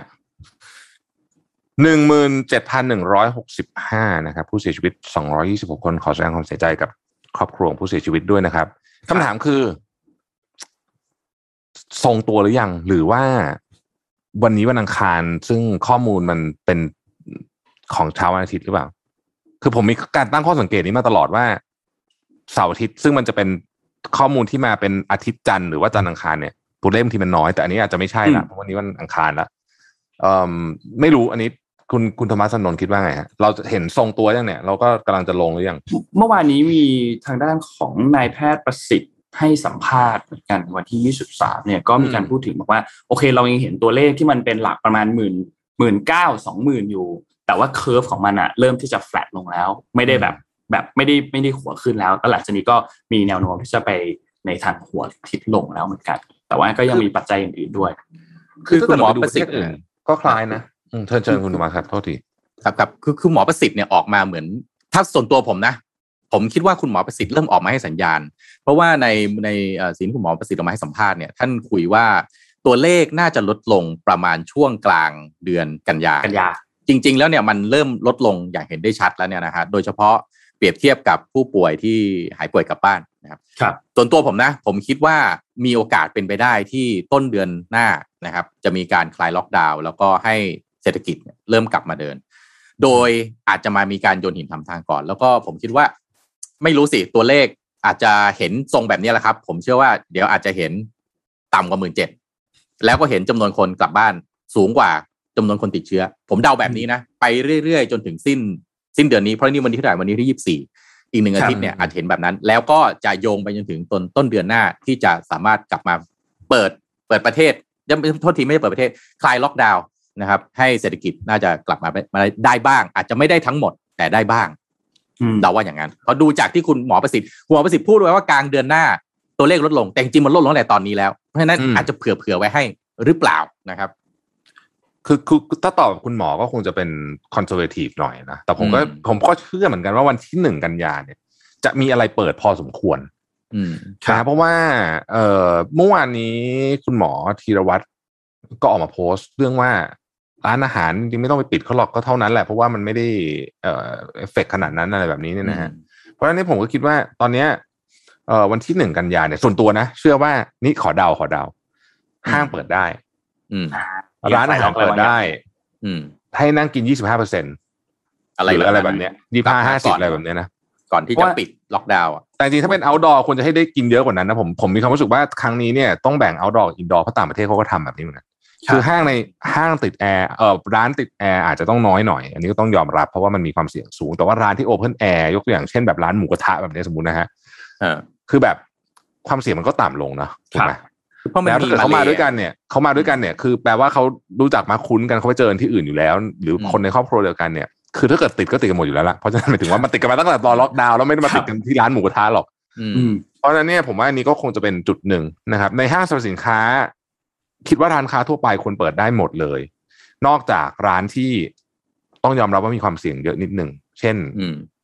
พวกร้านนวดเนี่ยโหสงสารร้านนวดมากนะแล้วผมนี่ก็แบบอยากนวดสุดๆเลยนะเนี่ยแบบลงหนักก็ก็ต้องยอมรับว่า ก็หวาดเสียวนิดนึงเหมือนกัน โรงหนังเนี่ย จริง ๆ ถ้าเปิดเนี่ยนะครับ capacity ห้าสิบเปอร์เซ็นบังคับใส่หน้ากากตลอดร้อยเปอร์เซ็นผมว่าเปิดได้นะอันนี้ความเห็นส่วนตัวนะ capacity ยี่ห้าเปอร์เซ็นก็ได้อะไม่ต้องถึงกับห้าสิบหรอกอะ ครับเมื่อวานนี้เนี่ยทางด้านคณะกรรมการโรคติดต่อเองเขาก็มีการประชุมกันเห็นชอบสี่ประเด็นควบคุมโควิด แล้วก็มีแย้มๆว่าหลัง 31 นี้อาจจะผ่อนคลายที่พี่ชับพูด แล้วก็อีกอันหนึ่งคือการเตรียมเปิดประเทศนะครับ โดยมีการใช้การควบคุมโควิด แบบใหม่ และการคุมเข้มโควิด แบบใหม่นะครับ ที่กระทรวงเนี่ยก็มีคุณอนุทินมีทางด้านของนายแพทย์เก็บภูมิ ปลัดกระทรวงสาธารณสุขเนี่ยนะครับแล้วก็อธิบดีกรมควบคุมโรคนายแพทย์โอภาสนะครับที่มาประชุมร่วมกันสีหัวข้อ ก็พูดถึงเรื่องของมาตรการการเปิดประเทศอย่างปลอดภัย พูดถึงเรื่อง bubble and seal พูดถึงเรื่องการเห็นชอบร่างกฎกระทรวงเรื่องการแจ้งกำหนดวันเวลาสถานที่และพาหนะที่จะเข้าไปถึงด่านควบคุมโรคระหว่างประเทศนะครับแล้วก็สุดท้ายก็คือสนับสนุนให้มีผู้แทนสมัชชาสุขภาพ จังหวัดร่วมประชุมในคณะกรรมการโรคติดต่อจังหวัดตามมตินะครับ ก็มีการพูดคุยกัน อย่างหลักๆประมาณสี่เรื่องนะครับ แต่ว่าเรื่องที่คนสนใจมากที่สุดก็น่าจะเป็นเรื่องไทยหรอกเนี่ยถ้าถ้าดูนะฮะดูการเรียกว่าประสานสำหรับผมนะ ส่วนตัวแล้วกัน ผมคิดว่าเมื่อวานเนี่ยเห็นการประสานเสียงอย่างอย่างหนึ่งเช้าไทยรู้สู้โควิดนะครับแล้วบ่ายมีคุณหมอโอภาสการกวินพงศ์ออกมา คุยเรื่องเปิดประเทศนะหัวข้อที่คุณหมอโอภาสพูด เสร็จแล้วคุณหมอประสิทธิ์มาพูดเรื่องของตัวเลขที่ลดลง แล้วก็ส่งสัญญาณว่า เดือนหน้ากลางเดือนหน้าตัวเลขน่าจะลดลงอาจจะคลายล็อกดาวน์ได้ไหมนะครับ ก็เนี่ยแหละฮะผมว่ามันอาจจะแล้วก็ตอนบ่ายคุณอนุชาออกมาแถลงเรื่องของ a s t r a z เซ e c a ที่ส่งมอบมากขึ้น ก็รู้สึกว่ามีการบูรณาการเหมือนกันในเชิงของ communication ให้เห็นว่าอยากจะส่งสัญญาณอยากจะสร้างอะไรนะการสื่อสารที่ออกมาแล้วพยายามบอกว่าเฮ้ยเรามุ่งไปที่การเปิดประเทศแล้วนะพยายามมองข้ามช็อตไปแล้วอีก อาจจะอีกหลายเดือนข้างหน้าแหละตามที่คุณหมอโอภาสออกมาให้สัมภาษณ์แต่ก็น่าสนใจว่า แล้วจัดองค์ประกอบต่างๆเนี่ยมันคือมันต้องพร้อมนะฮะไม่ใช่ว่าตั้งเป้าแล้วก็ต้องเป็นไปตามนั้น ตัวเลขผู้ติดเชื้อต้องลดลง คนกลับบ้านต้องมากขึ้นจำนวนผู้ป่วยครองเตียงต้องลดลง การฉีดวัคซีนต้องมากขึ้น ทุกอย่างต้องมาหมดนะครับคุณธวัสมีข่าวอีกเพียบเลยผมเพิ่งเห็น ครับนนมีไม่เป็นไรเพียบเหมือนกันเอาไปนี้สลับสลับกันไป ในไหนข่าวอยู่ที่ในประเทศเนี่ย ผมให้อีกเรื่องหนึ่งนะฮะเพราะว่าเมื่อวานเมื่อไม่มีกี่วัน เมื่อวานนี้เนี่ยก็มีการออกมาให้ข่าวเหมือนกันนะฮะคุณจุรินลักษณะวิสิทธิ์นะฮะรองนายกรัฐมนตรีแล้วก็รัฐมนตรีว่าการกระทรวงพาณิชย์ก็ออกมาเปิดเรื่องของการส่งออกฮะคุณแท็บนนและคุณผู้ฟังทุกท่านนะฮะก็พอมีข่าวดีให้เราได้ชื่นใจบ้างนะฮะการส่งออกของไทยในเดือนกรกฎาคมใช่นะฮะขยายตัว 20.27%นะฮะโตต่อเนื่องเป็นเดือนที่ 5 ครับ ด้วยมูลค่า 22,650 ล้านดอลลาร์สหรัฐนะฮะ ก็ถ้าหากสินค้าที่เกี่ยวเนื่องกับน้ำมันทองคำแล้วก็ยุทธปัจจัยออกนะฮะยอดส่งออกก็จะเพิ่มขึ้น 25.38%นะฮะขณะที่การนำเข้าก็ขยายตัวเหมือนกันนะฮะ22,467 ล้านดอลลาร์ ขยายตัว 45.94%ก็ส่งผลให้เกินดุลการค้าอยู่ 183 ล้านดอลลาร์นะครับ ก็ภาพรวมในช่วง 7 เดือนแรกของเดือนนี้นะครับ การส่งออกของไทยมีมูลค่า 154,985 ล้านเหรียญสหรัฐนะครับขยายตัว 16.2%นะครับการนำเข้ามีมูลค่า 152,362เหรียญล้านเหรียญสหรัฐนะครับก็เพิ่มขึ้น 28.73%แล้วก็ดุลการค้า 7 เดือนแรกครับ เกินดุลไป 2,622 ล้านเหรียญดอลลาร์สหรัฐนะครับ ก็ ปัจจัยที่ทำให้การส่งออกของไทยขยายตัวต่อเนื่องก็มาจากการฟื้นตัวของเศรษฐกิจโลกนะครับ โดยเฉพาะประเทศคู่ค้าสำคัญของไทย โดยเฉพาะสหรัฐแล้วก็จีนยุโรปนะฮะรวมถึงการอ่อนค่าของเงินบาท ซึ่งเข้ามาเป็นปัจจัยเกื้อหนุนนะครับ ทีนี้ตัวที่เป็นปัจจัยเสี่ยงก็คือสถานการณ์การแพร่ระบาดของไวรัสในคลัสเตอร์โรงงานต่างๆนะครับที่เกี่ยวกับการผลิตเพื่อส่งออก ซึ่งเริ่มแสดงผลกระทบให้เห็นตั้งแต่ปลายเดือนกรกฎาคมที่ผ่านมานะครับ ก็อาจจะทำให้ บางโรงงานเนี่ยผลิตสินค้าได้ไม่ต่อเนื่อง หรือหลายโรงงานอาจจะต้องปิดชั่วคราวนะครับ รวมทั้งสถานการณ์โควิดของประเทศเพื่อนบ้านนะฮะที่ติดขัดเรื่องการข้ามแดนจากไทยไปลาวเวียดนามแล้วก็จีนนะฮะซึ่งมีผลต่อการส่งออกผลไม้แล้วก็สินค้าบางประเภทนะครับ ก็ผลกระทบนี้อาจจะยาวนานนะฮะต่อเนื่องไปจนถึงเดือนสิงหากันยาด้วยนะครับ ทั้งนี้ฮะกระทรวงพาณิชย์ก็ยังคาดการตัวเลขส่งออกทั้งปีนี้นะครับ ปี 64 เนี่ยนะฮะว่าจะขยายตัว 4%นะครับ โดยระบุว่าตัวเลขดังกล่าวเนี่ยยังเป็นแค่คาดการนะฮะแม้ปัจจุบันนะฮะเเดือนแรกเนี่ยขยายตัวไปแล้ว 16.2%นะฮะเกินกว่าเป้าหมายไปแล้ว4เท่าอะก็เป็นหนึ่งในข่าวดีเนาะที่เวลาอ่านข่าวอาจจะข่าวดีน้อยหน่อยในช่วงเวลาแบบนี้ แต่ก็ดูแล้วใช้ได้เลยทีเดียว แต่ในข่าวดีนะฮะก็ยังมีอีกข่าวหนึ่งก็คือค่าเงินนะฮะตอนนี้ 33 กลางกลางและมันจะไปปลายปลายหรือเปล่าไม่รู้จะ 34ไหมก็คนนำเข้าก็หนักหน่อยนะครับค่าเงินบาทตอนนี้ก็ต้องดูออปชั่นดูการใช้เครื่องมือ ให้ดีไปด้วยแต่โอเค อย่างน้อยเราก็ชื่อเรียกว่าอะไรนะชื่นใจกับผู้ส่งออกแล้วกันนะครับ หลังจากที่ก่อนหน้านี้ตอนที่มันทั่วโลกเขาล็อกดาวน์กันหมดแล้วส่งออกมันกระทบหนักจริง ๆ ตอนนี้ก็ได้ลืมตาอาปากแล้วครับอืมตอนนี้เราจริง ๆ การเอ่อค่าเงินอ่อนมันก็ดีกับกลุ่มหนึ่งไม่ดีกลุ่มหนึ่งเนาะก็ดีกับกลุ่มส่งออกนะฮะ แล้วก็ เอ่อก็นี่แหละ เป็นข่าวดีเป็นข่าวดีนะฮะเชิญนนท์นนท์พาไปต่อเรื่องนี้ครับ เป็นเรื่องเกี่ยวกับที่ปปชครับคิดว่าหลาย ๆ ท่านน่าจะเห็นข่าวนี้แล้วแต่เดี๋ยวต้องมาลงรายละเอียดให้ฟังอีกทีนึงคืออย่างนี้ครับการประเด็นปปชอันนี้เนี่ยมันเริ่มต้นจากเมื่อวานนี้เนี่ยทางด้านของพลตำรวจเอกวชรพลประสานราชกิจนะครับเป็นประธานกรรมการปปช ก็คือสำนักงานคณะกรรมการป้องกัน และปราบปรามการทุจริตแห่งชาติเนี่ยนะครับเขาออกมาบอกพูดถึงกรณีว่า คือก่อนหน้านี้มันมีข่าวว่าอยากให้มีการ พูดง่ายคือวินิจฉัยเกี่ยวกับประเด็นของบัญชีทรัพย์สิน และก็หนี้สินของพลเอกประยุทธ์จันโอชา แล้วก็คุณวิษณุเครืองามในกรณีที่ดำรงตำแหน่งต่อครั้งที่สองในรัฐบาลพลเอกประยุทธ์ปัจจุบันเนี่ยนะครับหลังจากก่อนหน้านี้ที่อยู่ในกมาจากการรัฐประหารใช่ไหมครับ ทีนี้ประเด็นมันคืออย่างนี้ครับ ทางด้านของปปชเนี่ยให้สัมภาษณ์บอกว่าแบบนี้นนโค้ดคำพูดเลยนะ แค่เราจะไปตรวจยังไปตรวจไม่ได้เลย ได้แค่เก็บไว้ แต่ถ้ามีการอ้างถึงเมื่อไหร่ ถึงจะเข้าไปตรวจสอบได้ เรามีหน้าที่แค่เก็บ และไม่ได้มีแค่สองท่านนี้ยังมีอีกหลายคน ยื่นในลักษณะเป็นหลักฐานเช่นกัน ไม่สามารถเปิดเผยได้เพราะเราจะถูกดำเนินคดีด้วยเหมือนกัน ที่ประชุมคณะกรรมการปปชจึงมีมติว่า ไม่มีอำนาจตามกฎหมายที่จะไปเปิดเผย กรณียื่นเป็นหลักฐาน และจะชี้แจงไปยังคณะกรรมการข้อมูลข่าวสารว่าการตีความข้อกฎหมายของท่านกับเราไม่เหมือนกัน เราดำเนินการตามบทบัญญัติต่างกัน มีความรับผิดชอบทางอาญาเข้ามาเกี่ยวข้อง คืออย่างนี้ครับเอ่อเรื่องของประเด็นการยื่นบัญชีทรัพย์สินเนี่ยมีการระบุไว้ในรัฐธรรมนูญ คือว่าไม่ต้องยื่นก็ได้ ถ้าดำรงตำแหน่งในตำแหน่งเดิมต่ออันนี้ก็ไม่ต้องยื่นก็ได้ แต่ทีนี้รัฐบาลนี้เนี่ยมีการยื่นไว้ยกตัวอย่างอย่างอย่างคุณอ่าอย่างพลเอกประยุทธ์อย่างคุณวิษณุเครืองาม และที่พลตำรวจเอกวชรพลให้สัมภาษณ์เนี่ยก็มีคนอื่นที่ยื่น คือยื่นเป็นหลักฐานปปชเนี่ยคาดว่ามีตัวเนี้ยหลักฐานตัวเนี้ยมีอยู่ในมือ แต่ไม่สามารถที่จะเปิดเผยต่อสื่อได้ เพราะว่าติดประเด็นเรื่องของข้อกฎหมายอะไรต่างๆ ไม่สามารถที่จะเปิดออกมาได้ หมายถึงว่ายื่นตอนเข้าตำแหน่งทีเดียวแล้วก็ไม่ต้องแล้วเอ๊ะแต่ว่าตอนเข้าต้องต้องต้องยื่นถูกไหมก่อนหน้านี้เนี่ยตำแหน่งตอนแรกสุดที่ไม่ใช่การเลือกตั้งล่าสุดเนี่ย ยื่นได้ยื่นออกมาแล้ว แล้วก็มีคนคนก็เห็นทรัพย์สินตรงนั้นแล้ว แต่หลังจากนั้นตอนที่ยื่นหลังจากที่ลงรับสมัครเลือกตั้ง แล้วก็ได้รับเลือกตั้งเป็นนายกครั้งล่าสุดเนี่ยนะครับ ไม่ได้ยื่นอ๋อ ไม่ได้ยื่นออกมาให้สาธารณชนเห็น แต่ยื่นเป็นหลักฐานให้ปปชเก็บไว้อืมอืมอืมแต่ปปชไม่มีอำนาจตามกฎหมายที่จะสามารถเอาอันนั้นออกมาให้ดูได้ เปิดเปิดเผยได้ทีหนึ่งก็คือตอนลาออกจากตำแหน่งอันนี้ต้องยื่นแน่นอนถูกไหมฮะตอนนะอันนี้เราคิดว่าเพิ่มแล้วก็แล้วแต่ต้องยื่น คิดว่าน่าจะเป็นแบบนั้นนะครับ ก็เลยนั่นแหละครับทางด้านปปชก็เลยระบุว่าปปชเนี่ยไม่มีอำนาจที่จะสามารถเปิดเผยต่อสาธารณะได้นะครับ ก็ ก็เป็นที่วิพากษ์วิจารณ์เป็นที่วิพากษ์วิจารณ์วิพากษ์วิจารณ์ถูกต้องนะครับ ก็ไม่รู้ข้อกฎหมาย เราก็ไม่ได้ถนัดมากนะครับแต่ว่าไม่รู้ผมเห็นด้วยคือหมายถึงว่า ตามข้อกฎหมายเนี่ย อาจจะถูกก็คืออยู่ตำแหน่งเดิม คุณไม่ต้องยื่นก็ได้นะฮะต่อเนื่อง เพราะว่าพลเอกประยุทธ์ก็คือเป็นนายกรัฐมนตรีตั้งแต่สมัยคอสชถูกไหมฮะครับ ยื่นตอนนั้นแล้วก็ไม่ต้องยื่นไม่ได้ยื่นอีกเลยเนี่ยนะฮะแต่ส่วนตัวคิดแบบนี้ว่า อันนี้ส่วนตัวนะ คือมันมันคืออย่างที่ผมพยายามจะพูดในข่าวตั้งสมัยก่อนว่า ประเทศเนี่ยมันปกครองด้วยหลายหลัก นิติศาสตร์ก็เรื่องหนึ่งรัฐศาสตร์ก็เรื่องหนึ่งอะไรอย่างเงี้ยคือมันมีหลายอย่างนะครับ ในหลักนิติศาสตร์ถูกต้องนะ ก็คือไม่เป็นต้องยื่นแล้วก็ปปชก็ไม่จำเป็นต้องเปิดเผยด้วย เพราะว่าอาจจะไม่ได้ไม่ได้มีอยู่ในกรอบหน้าอะไรก็ว่าไปแต่ว่า สิ่งหนึ่งที่ผู้ผู้นำประเทศ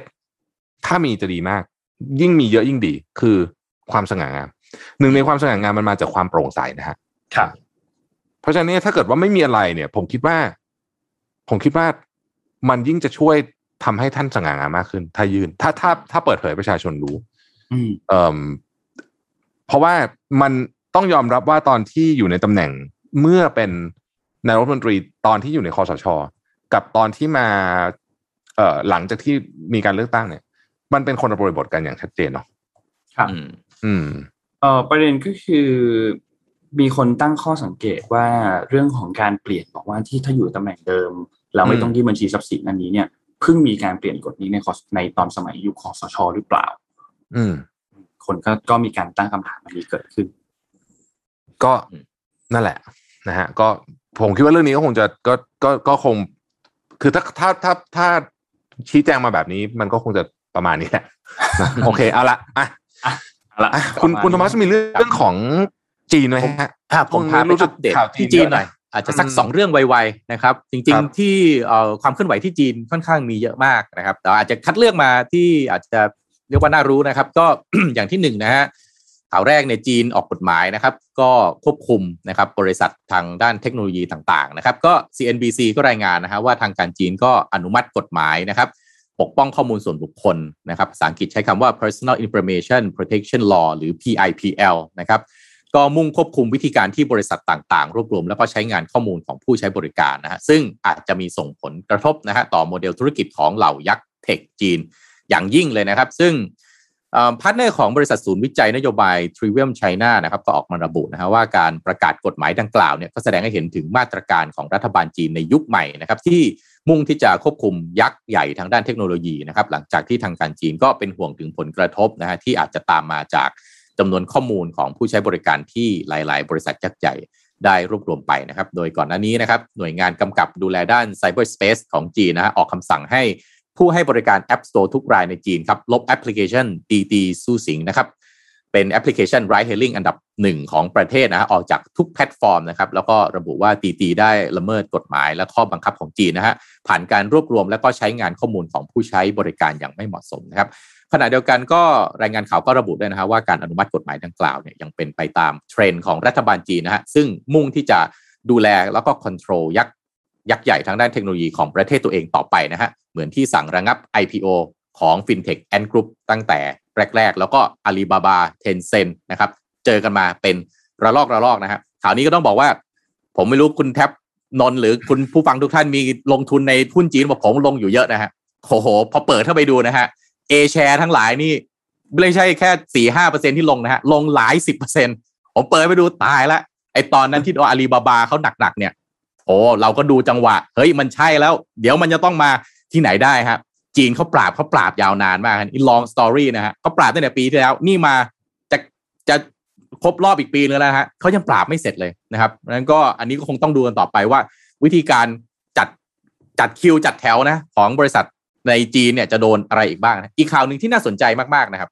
South China Morning Post นะก็รายงานถึงการระบาดของโควิด -19 ระลอกใหม่เนี่ยนะครับว่าเลวร้ายที่สุดตั้งแต่ที่สามารถควบคุมการระบาดได้นะครับ โดยเมื่อช่วงฤดูใบไม้ผลิของปีที่แล้วนะครับตอนนี้นะครับทั้ง 31มณฑลของจีนแผ่นดินใหญ่ฮะออกนโยบายไม่แนะนำครับให้ผู้คนเดินทางในประเทศ โดยเฉพาะในจังหวัดที่มีความเสี่ยงปานกลางไปจนถึงระดับสูงนะฮะ แล้วก็ถึงแม้ว่าบางเมืองหรือบางจังหวัดนะฮะจะไม่ได้มีอัตราผู้ติดเชื้อเพิ่มขึ้นก็ตาม แต่หน่วยงานท้องถิ่นก็ปิดสถานบันเทิงนะครับแล้วออกมาตรการต่างๆ ป้องกันไม่ให้มีการแพร่ระบาดนะครับ แล้วก็โดยมาตรการดังกล่าวก็ทำให้มีผลกระทบต่ออุตสาหกรรม การท่องเที่ยวในประเทศอย่างมาก โดยเฉพาะในช่วงนี้ที่เป็นไฮซีซันฤดูร้อนสำหรับการท่องเที่ยวด้วยนะครับ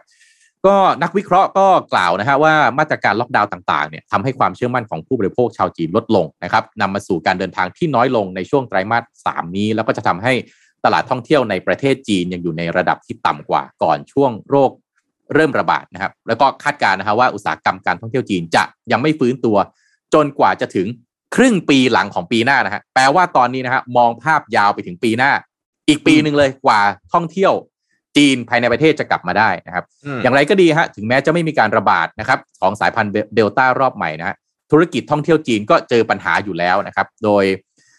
นักวิเคราะห์จากธนาคารหังเสงในประเทศจีนก็กล่าวว่าพฤติกรรมของผู้บริโภคที่เปลี่ยนแปลงหลังโควิด -19 ที่ระบาดตั้งแต่ปีที่แล้วเนี่ยทำให้ผู้คนหลีกเลี่ยงการท่องเที่ยวนะครับ โดยเฉพาะการเดินทางระยะไกล รวมถึงการรับประทานอาหารนอกบ้านนะฮะทำให้ภาคการท่องเที่ยว ซึ่งคิดเป็น 11%ของ GDP ของจีนเมื่อปี 2019 คือก่อนที่จะมีการระบาดเนี่ยครับยังคงเผชิญกับอุปสรรคมากมายนะฮะถึงแม้ว่าเศรษฐกิจของประเทศเนี่ยเริ่มฟื้นตัวตั้งแต่พฤษภาคมแล้วนะครับ ทีนี้ภาคการท่องเที่ยวเนี่ยถึงแม้จะคึกคักนะฮะในช่วงเทศกาลวันหยุดต่างๆ แต่ คือในช่วงที่เทศกาลวันหยุดมันกลับมาเนี่ยนะครับคือผู้คนก็ออกมาท่องเที่ยวเพราะอะไรฮะเพราะอัดอั้นจากช่วงล็อกดาวน์ที่ออกมายาวนานที่มันโดนล็อกดาวน์ยาวนานมาก แล้วก็ออกมาเรียกว่าอะไรใช้จ่ายกันเยอะนะครับ แล้วก็รวมถึงการเดินทางไปต่างประเทศไม่ได้เนี่ยก็เลยหันมาเที่ยวในประเทศมากขึ้น แต่ว่าพอมีมาตรการแบบนี้ออกมา เรียกว่าก็ทำให้คนจีนก็ไม่กล้าไปเที่ยวในประเทศอีกด้วยซ้ำนะฮะก็จากปี 2019 มาจนถึงปัจจุบันฮะการท่องเที่ยวในประเทศจีนนี่ลดลงไป 40%นะฮะคุณผู้ชมคุณแทบนน 40%นะฮะที่หายไปถึงแม้ว่าเขาจะคลายล็อกดาวน์แล้วนะฮะเหลือเพียงแค่แต่ขนาดลดลง 40%นะก็ยังเหลือ 1,870 ล้านครั้งนะก็ยังเยอะมากอยู่ดีนะฮะส่วนการใช้จ่ายสำหรับท่องเที่ยวในประเทศก็ลดลง 40%นะครับเหลือแค่หนึ่งหนึ่งล้านหกแสนล้านหยวนเท่านั้นนะครับ ก็อันนี้อาจจะเป็นภาพที่เราอาจจะมาสะท้อนในประเทศเหมือนกันนะครับ ว่าหลังจากที่โควิดมันคลายล็อกดาวน์แล้วแล้วเราก็คาดว่าเฮ้ย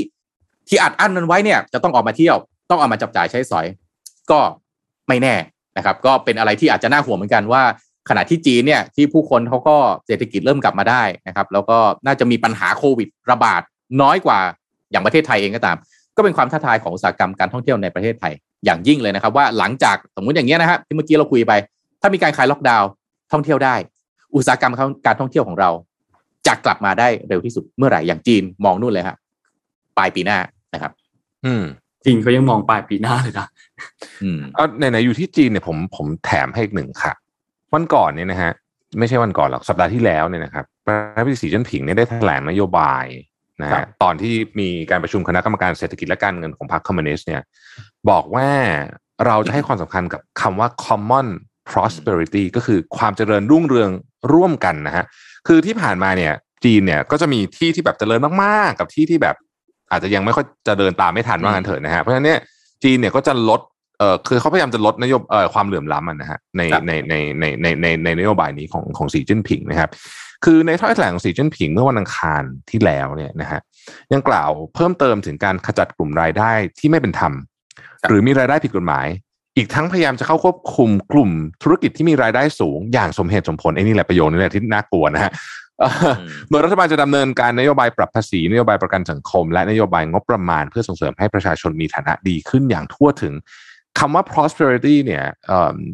ก็บอกว่าตั้งแต่สีจิ้นผิงดำรงตำแหน่งมาเนี่ยปี 2021 เนี่ยสีจิ้นผิงพูดคำนี้เยอะที่สุดเลยนะเยอะจำนวนครั้งเยอะที่สุดเลยนะครับ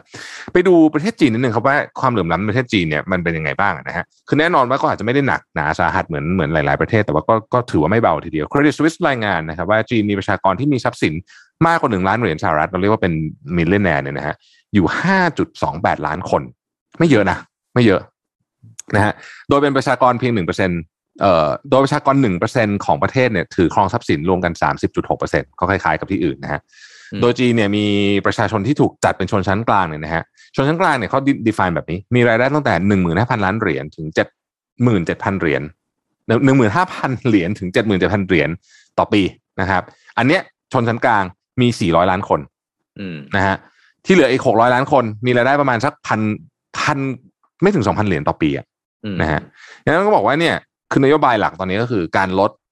ช่องว่างของรายได้นะครับ ซึ่งจะจะเริ่มดำเนินการและจะทำให้เห็นผลชัดเจนแบบที่มีนัยสำคัญเนี่ยในอีกสักประมาณปี 2035 เขาบอกว่าน่าจะเห็นผลตอนนั้นนะฮะจริงเรื่องนี้เป็นเรื่องน่าสนใจมากครับ เรื่องนี้น่าสนใจมากเพราะว่าสีจิ้นผิงเนี่ยออกมาส่งสัญญาณเรื่องนี้บ่อยมาก สิ่งที่เราอาจจะเห็นหลังจากนี้ของจีน อาจจะเห็นเรื่องการเปลี่ยนแปลงทางโครงสร้างทางภาษีของจีนไหมหรือคือต้องบอกว่าที่จีนเนี่ย เศรษฐีหลายคนนะครับ มีธุรกิจที่เกี่ยวข้องแล้วก็เติบโตมาได้จากการทำงานร่วมกับรัฐบาลท้องถิ่นนะครับ คุณจะมีโรงงานเนี่ยนะฮะก็บางทีก็ได้การสนับสนุนจากรัฐบาลท้องถิ่น ได้ที่มาในราคาที่แบบถูกมากๆ หรือค่าเช่าถูกมากๆนะครับ ได้อินเซนティブหลายอย่าง ได้การคืนภาษีอะไรต่างๆพวกนี้เนี่ยนะครับ ก็ทำให้ธุรกิจเนี่ยมันเติบโตขึ้นมาได้ ทีนี้ถ้า มีการประกาศนโยบายแบบนี้ออกมาก็ไม่ยากเลยนะครับ ที่จะมีการเปลี่ยนแปลงในเรื่องของ incentive หรือการโปรโมชั่นที่จะให้เอกชนเนี่ยเข้ามาทำธุรกิจแล้วมีผลประโยชน์จากสิ่งที่ภาครัฐเข้าไปช่วยนะครับ และอาจจะเป็นสิ่งที่น่าจับตามองว่าว่า การกระจายรายได้ การทำให้ความมั่งคั่งเนี่ยมันถูกกระจายไม่ใช่กระจุกของสีจิ้นผิงจะสามารถทำได้อย่างน่าสนใจแค่ไหนจำนวนคนเมื่อกี้ที่คุณแทบได้ไล่เรียงไปเนี่ย ต่อไปนี้เราอาจจะเห็นเรียกอะไรฮะ จำนวนเศรษฐีอาจจะมีน้อยลงไหม แต่ GDP ต่อหัว per capita สูงมากขึ้น อย่างเงี้ยเป็นไปได้หรือเปล่านะครับคือผมว่าเศรษฐีน้อยลงอาจจะไม่หรอกเพราะว่าคนเขารวยขึ้นไปเรื่อยๆแต่ว่าไอ้อันที่น่าสนใจคือบริษัทขนาดใหญ่เนี่ย จะถูกมาตรการต่างๆ เพราะเราก็เห็นมาพอสมควรแล้วไหมเนี่ยนะฮะก็เป็นไปได้นะครับ อันนี้ก็เป็นไปได้นะฮะทีนี้มีอีกท่านหนึ่งพูดถึงเรื่องของในคอมเมนต์เนี่ยบอกว่าเอกอัครราชทูตจีนมาเมืองไทยแล้วใช่ไหมใช่นะครับ อันนี้เป็นข่าวใหญ่มากนะเราเราอาจจะไม่ได้อ่านไม่แน่ใจวันนั้นเราคุยในรายการไหนหรือเปล่า คือเอกอัครราชทูตจีนคนใหม่คนนี้เนี่ยนะครับเขินจื้อเจียงเนี่ยผมถ้าออกชื่อผิดขออภัยด้วยนะฮะสำคัญมากไงเพราะว่าเราไม่มีเอกอัครราชทูตของจีนเนี่ยมาโอ้โหปีกว่าแล้วมั้ง ของสหรัฐก็นานเหมือนกันนะฮะสหรัฐนั่นลาออกไปตอนที่เอ่อทรัมป์หมดตำแหน่งแต่ว่าเอ่อจีนเนี่ย นานมากนะฮะก็มีการคาดเดาไปต่างๆนะผมไม่พูดถึงแล้วกันเรื่องในอดีตแต่คนนี้เนี่ยน่าสนใจเพราะอะไร คนนี้เนี่ยรอยเตอร์รายงานมากเป็นเป็นมือขวาของรัฐมนตรีต่างประเทศหวังอี้นะครับ แล้วอย่างที่คุณโทมัสเคยเล่าให้ฟังว่ารัฐมนตรีต่างประเทศที่จีนเนี่ยใหญ่มากนะครับ คนนี้หวังอี้เนี่ยเรียกว่าแทบจะเป็นเบอร์สองเลยแหละอืมใช่ไหม อาจจะใหญ่กว่านายกรัฐมนตรีหลีเค่อเฉียงอีกนะหลี่เค่อเฉียงนี่เทียบเรียกว่าแทบไม่มีพื้นที่หน้าสื่อเท่าไหร่ คนยังจำไม่ได้เลยว่านายกรัฐมนตรีจีนชื่ออะไรแต่จำชื่อหวังอี้ได้ คนนี้เนี่ยรอยเตอร์บอกว่าอย่างนี้เลยนะครับบอกคนที่มาเมืองไทยเนี่ยนะบอกว่าคนนี้เนี่ยจริง ๆ แล้วเนี่ยเอ่อเขาน่าจะไปวอชิงตันดีซีหรือว่าลอนดอนด้วยซ้ำนะหมายความว่า ในความหมายของรอยเตอร์นะ ก็คือว่า คือคือคนนี้เหมือนกับคือคาลิเบอร์สูงมากอะ นะฮะนั่นก็เลยทำให้สำนักข่าวต่าง ๆ เนี่ยกำลังสนใจว่า เอ๊ะ จะมีอะไรเกิดขึ้นที่เมืองไทยหรือเปล่าอืมอ๋อนะน่าสนใจนะน่าสนใจน่าสนนะใจน่าสนใจเพราะว่า คือจากที่ไม่มีเอกอัครราชทูตมาสักระยะหนึ่งแล้วเนี่ยนะฮะเป็นปีแล้วเนี่ยนะพอมีปุ๊บเนี่ยโอ้โหมา เบอร์ใหส่งญ่มาเป็นบอสใหญ่เออ ก็เลยก็เลยน่าสนใจประเด็นนี้ต้องจับตามองนะครับ มันอาจจะเกี่ยวข้องกับความขัดแย้งของจีนกับสหรัฐหรือเปล่า อันนี้ตั้งเป็น question mark ไว้นะฮะ นี่ก็เรื่องความขัดแย้งของจีนสหรัฐนี่เขาก็มาอะไรแถวแถว Southeast Asia เราเป็นหลักเลยนะกัมมาลาใช่แฮร์ริสเป็นหลักก็เลยแหละเมื่อวานไปเจอคุณอืมลีเซียนลุงมาที่สิงคก็โปร์คุยกันแล้วอ่านะคุยคุยเสร็จก็ไปดูเอ่อเอ่อตรงฐานทัพเรือชางงีอีกต่างหากนะครับอืมแล้วก็ไปเวียดนามต่อนะครับครับ ก็เรียกว่าแหมเรื่องหมู่เกาะสแปรตลีย์เรื่องของทะเลจีนใต้เนี่ยทางจีนเองก็เวลาเขียนแผนที่สมัยนี้ต้องมี nine-dash line นะครับ ก็อืมรวมหมู่เกาะสแปรตลีย์ในทะเลจีนใต้ไปด้วยนะฮะเดียวกันฟิลิปปินส์ก็ เอ้ยมันใกล้บ้านฉันที่สุด ขณะที่เวียดนามก็บอกว่าเฮ้ยตรงนี้ฉันดูแลตรงนี้มาตั้งเป็นหลายร้อยปีแล้ว จีนบอกเฮ้ยฉันดูแลมาเป็นพันปีสหรัฐอเมริกาก็ยอมไม่ได้โอ้กลายเป็นก็พื้นที่แถวนี้นะกลายเป็นพื้นที่พิพาทขึ้นมาซะอย่างนั้นนะครับ เราก็มาไรู้กันว่หมดเราจะอะเล่นบทบาทไหนนะครับอืมอืมบทบาทของไทยต้องระวังให้ดีนะครับ คือ อันนี้ผมว่าสำคัญมากนะฮะว่า ถ้าเกิดว่ามันวางแผนผิดไปเนี่ยนะงานจะเข้าเอานะฮะอันนี้ต้องต้องระวังให้ดี ครับ ก็ต้องคุยทั้งสองฝ่าย นะครับต้องคุยก็ทั้งจะเป็นเออลักษณะปกติของประเทศกลางค่อนเล็กนะครับ ที่โดยเฉพาะอยู่ในพื้นที่นี้ก็อะจีนก็คุยสหรัฐอเมริกาก็คุยทั้งนี้ทั้งนี้ทั้งนั้นเนี่ยนโยบายต่างประเทศของแต่ละประเทศก็คงไม่เหมือนกันแล้วเราก็คงต้อง respect ก็ต้องให้ความเคารพนะครับอะถูกต้องเราต้องดูตัวเองเนี่ยแหละ ว่าจะใช้หมากกลยุทธ์การเดินยังไง วัคซีนอืมเองก็เป็นอีกหนึ่งอีกหนึ่งเรื่องนะฮะเซมิคอนดักเตอร์เทคโนโลยีนะฮะอะหลายอย่างนะครับหลายอย่างหลายอย่างหลายอย่างอืมนนท์อันพานี้มาผมที่อะอ๋ออะไรครับพี่โทมัสก่อนไหมครับ อะพี่เราจะจะไปปิดท้ายด้วยข่าวบันเทิงให้นิดหน่อยอะอ๋อนนท์มีข่าวงั้อะนไรก่อนไหมงั้นนนท์ขอพาไปที่สภาก่อน เพราะว่าติดติดค้างกันมาหลายวันนะครับ ที่สภาเดี๋ยวสรุปสองเรื่องนะครับ เรื่องแรกก็คือเรื่องของพรบงบประมาณปี65กับอีกอันหนึ่งคือเรื่องของการแก้รัฐธรรมนูญที่จะมีการพิจารณาวันที่ 24 วันที่ 25 นี้เรื่องแรกก่อน ก็อย่างที่ทุกคนทราบครับ ใช้เวลาไปทั้งหมด 4 วัน ตั้งแต่วันที่จริง ๆ แล้วควรจะเป็นแค่ 18 ถึง 20 แต่สุดท้ายเนี่ยกินเวลาไปจนถึงวันที่ 21 อีกวันหนึ่งนะครับ ก็พิจารณาร่างงบประมาณรายจ่ายประจำปี 65 วงเงิน 3.1 ล้านล้านบาทนะครับ ก่อนจะลงมติเห็นชอบ อันนี้ก็เรียบร้อยไปเรียบร้อยแล้วนะครับ ก็ตอนแรกเนี่ยเขาประชุมกันแค่ 3 วัน สุดท้ายก็มีการขยายเวลาเพิ่มอีก 1 วันนะครับ เพราะว่าด้วยสถานการณ์ที่มีการประกาศเคอร์ฟิวตอน2ตอนแบบ สามทุ่มก็เลยต้องเลิกประชุมเร็วเพราะว่าปิดประชุมแค่สองทุ่มเท่านั้นก็เลยต้องลากยาวปกติเขาจะลากยาวกันทุกวันเนาะลากยาวกันหลังเที่ยงคืนหลังเที่ยงคืนตลอดใช่ไหมครับทำให้ตอนนี้เนี่ยก็เลยต้องแยกวันอภิปรายกันนิดหนึ่งนะครับ วันแรกเนี่ยการประชุมมีการพิจารณาไปได้ทั้งหมด 8 มาตรา ทั้งหมดที่ต้องพิจารณามีทั้งหมด 42 มาตรานะครับซึ่งประเด็นที่ทุกคนสนใจกันก็คือเรื่องของงบกลาง แล้วก็อีกอันหนึงคืองบประมาณของกระทรวงกลาโหม ในวันที่2เนี่ยก็พิจารณาไปอีก 9 มาตรา วันที่3เนี่ยซึ่งจริงๆ ควรจะกำหนดเป็นวันสุดท้ายนะ พิจารณาไปถึงแค่มาตราที่ 24ทำให้นัดประชุมกันใหม่อีกครั้งหนึ่งในวันถัดไปในวันที่ 21 พอมาวันที่ 4 ครับ การอภิปรายก็เริ่มต้นมาตรา 25 เรื่องเกี่ยวกับงบประมาณของกระทรวงสาธารณสุข แล้วก็อภิปรายก็ค่อนข้างเข้มข้นมากไปเรื่อยๆไปเรื่อยๆไปเรื่อยๆมาจนถึงมาตราที่ 36 ครับ เป็นงบส่วนราชการในพระองค์ ซึ่งก็มีสสจากพรรคก้าวไกลเนี่ยเข้าคิว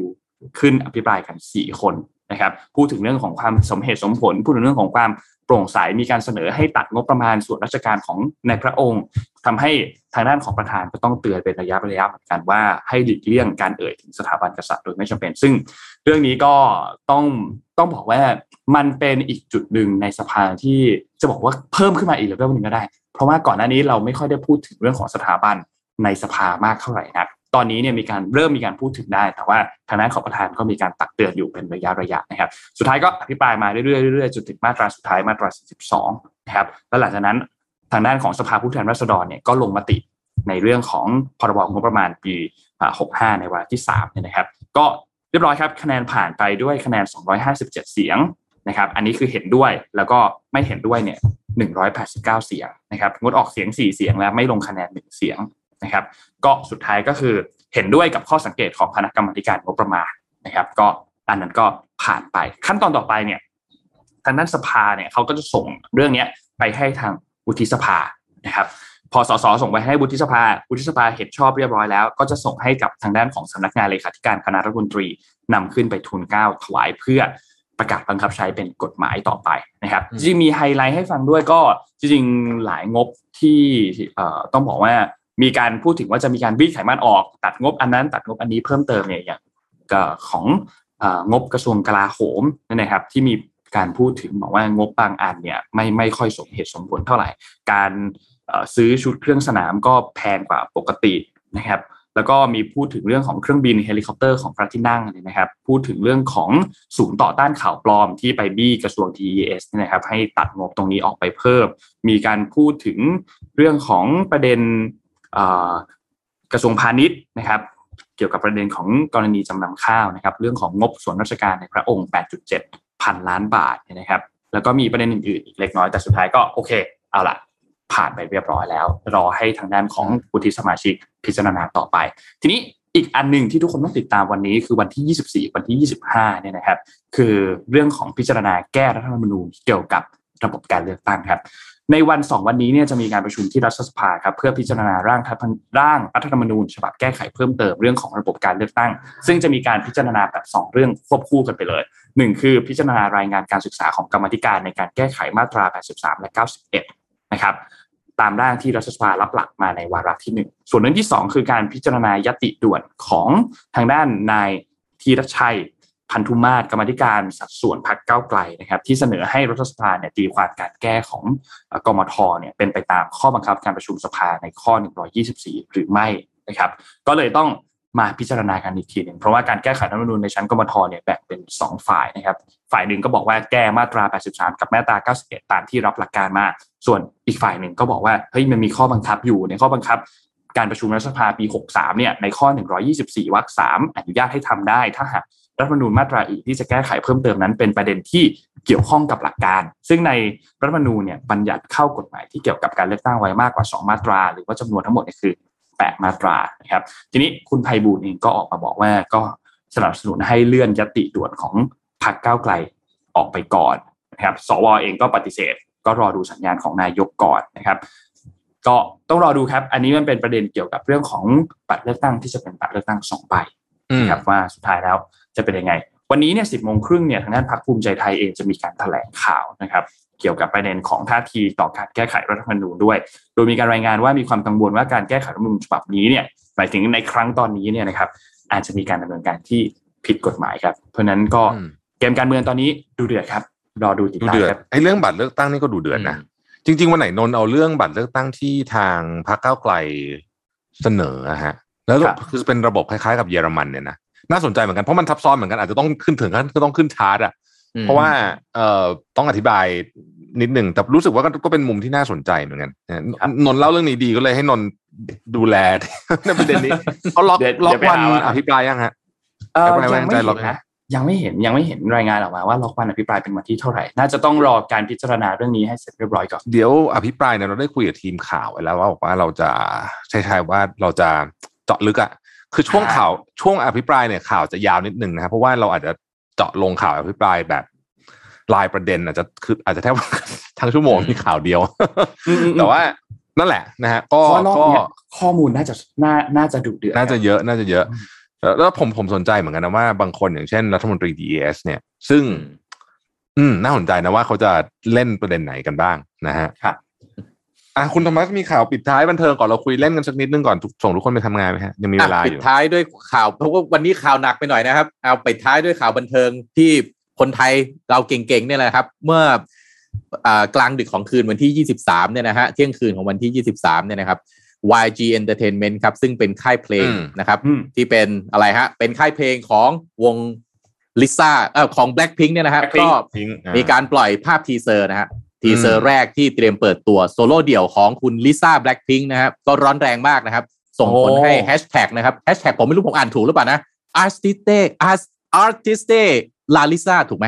ไม่รู้อันนี้เดี๋ยว Blink จะมาว่าเอานะฮะขออภัย ส่วนตัวผมไม่ใช่ Blink นะ แต่ว่า artiste la lisa เนี่ยขึ้นติดอันดับหนึ่งเทรนด์บนเทรนด์ทวิตเตอร์โลกนะฮะก็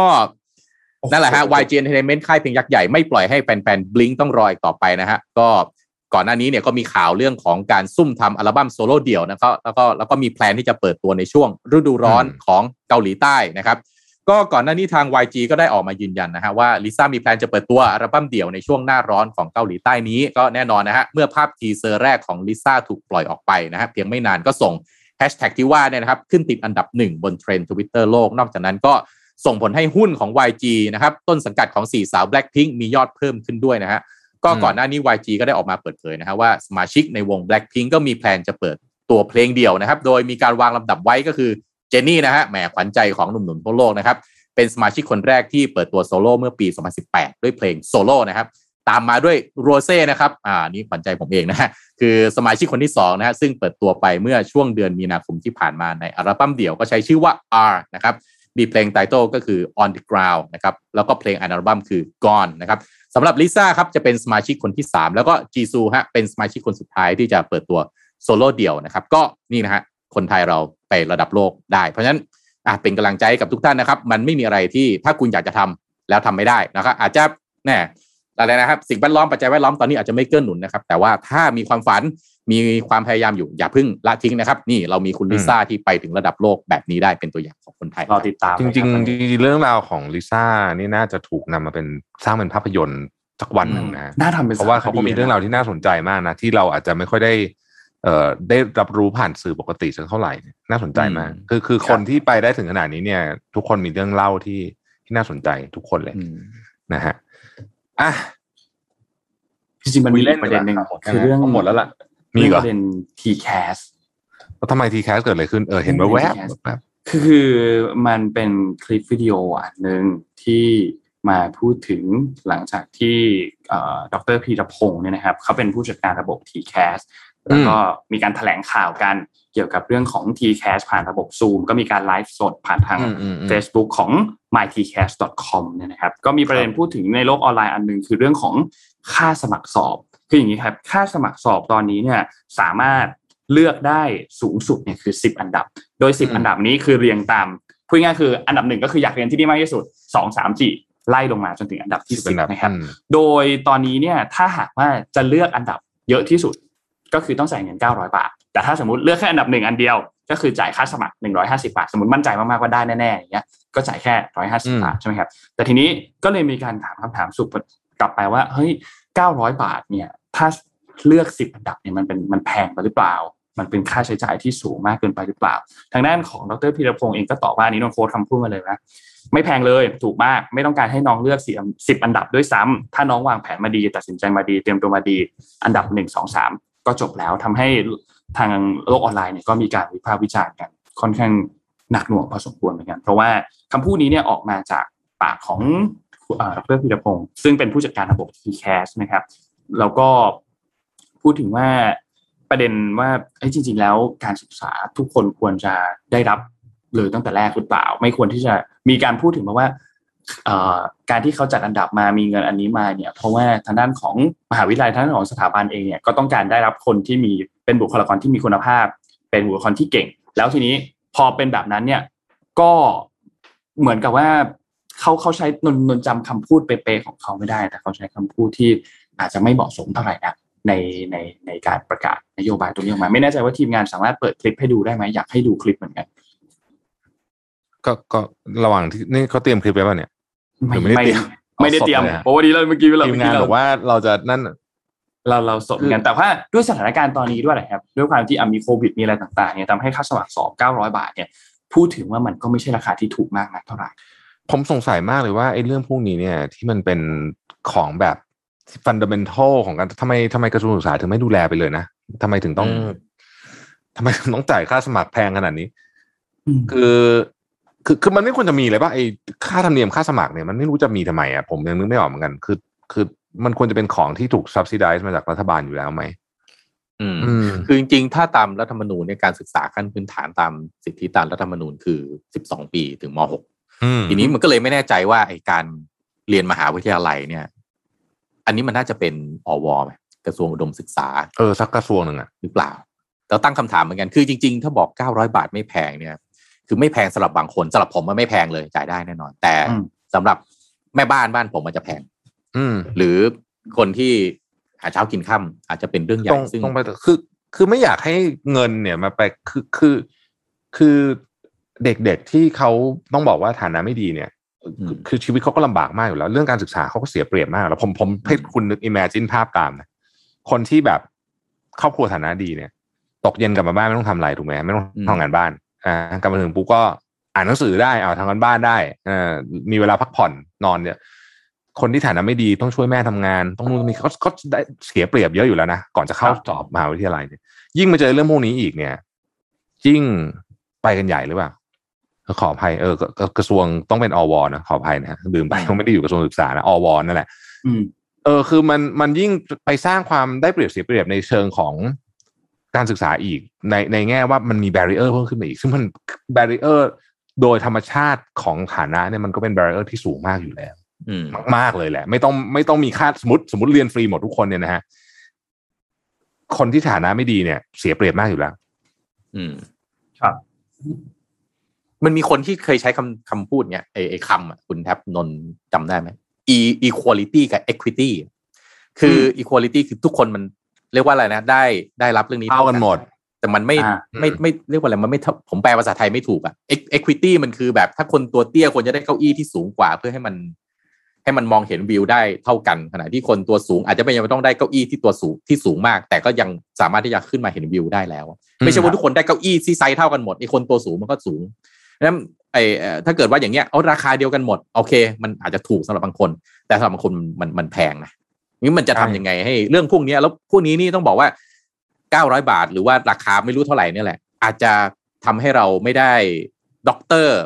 เก่งๆ สักคนหนึ่งพลาดโอกาสไปก็ได้นะ เคยฟังเรื่องนี้ไหมด็อกเตอร์จากกองขยะ ถ้าใครเคยฟังนะก็จะรู้เลยว่าเฮ้ยคนที่เขาไม่มีเนี่ย ไม่มีจริงๆนะฮะคือ คุณด็อกเตอร์จากกองขยะนี่พอดีผมจำชื่อไม่ได้ด็อกเตอร์อะไรผมจำไม่ได้แล้วเอ่อเรียกว่าที่บ้านเนี่ย เคยเป็นเด็กเร่ร่อนเลยเด็กเร่ร่อนเนี่ยแทบจะไม่ได้การศึกษาทุกอย่างต้องไปได้การสนับสนุนหมด แบบเนี้ยถ้าไม่ถ้าบังเอิญด็อกเตอร์ท่านนี้ไม่ได้โชคดี มีคนไปสนับสนุน แล้วก็ตัวเองพยายาม แล้วมันไม่มีคนมาสนับสนุนเนี่ยก็วันนี้อาจจะไม่มีด็อกเตอร์ประดับประเทศแบบนี้ก็ได้ ผมไม่ได้บอกว่าทุกคนต้องเป็นด็อกเตอร์มันถึงจะดีนะครับ แต่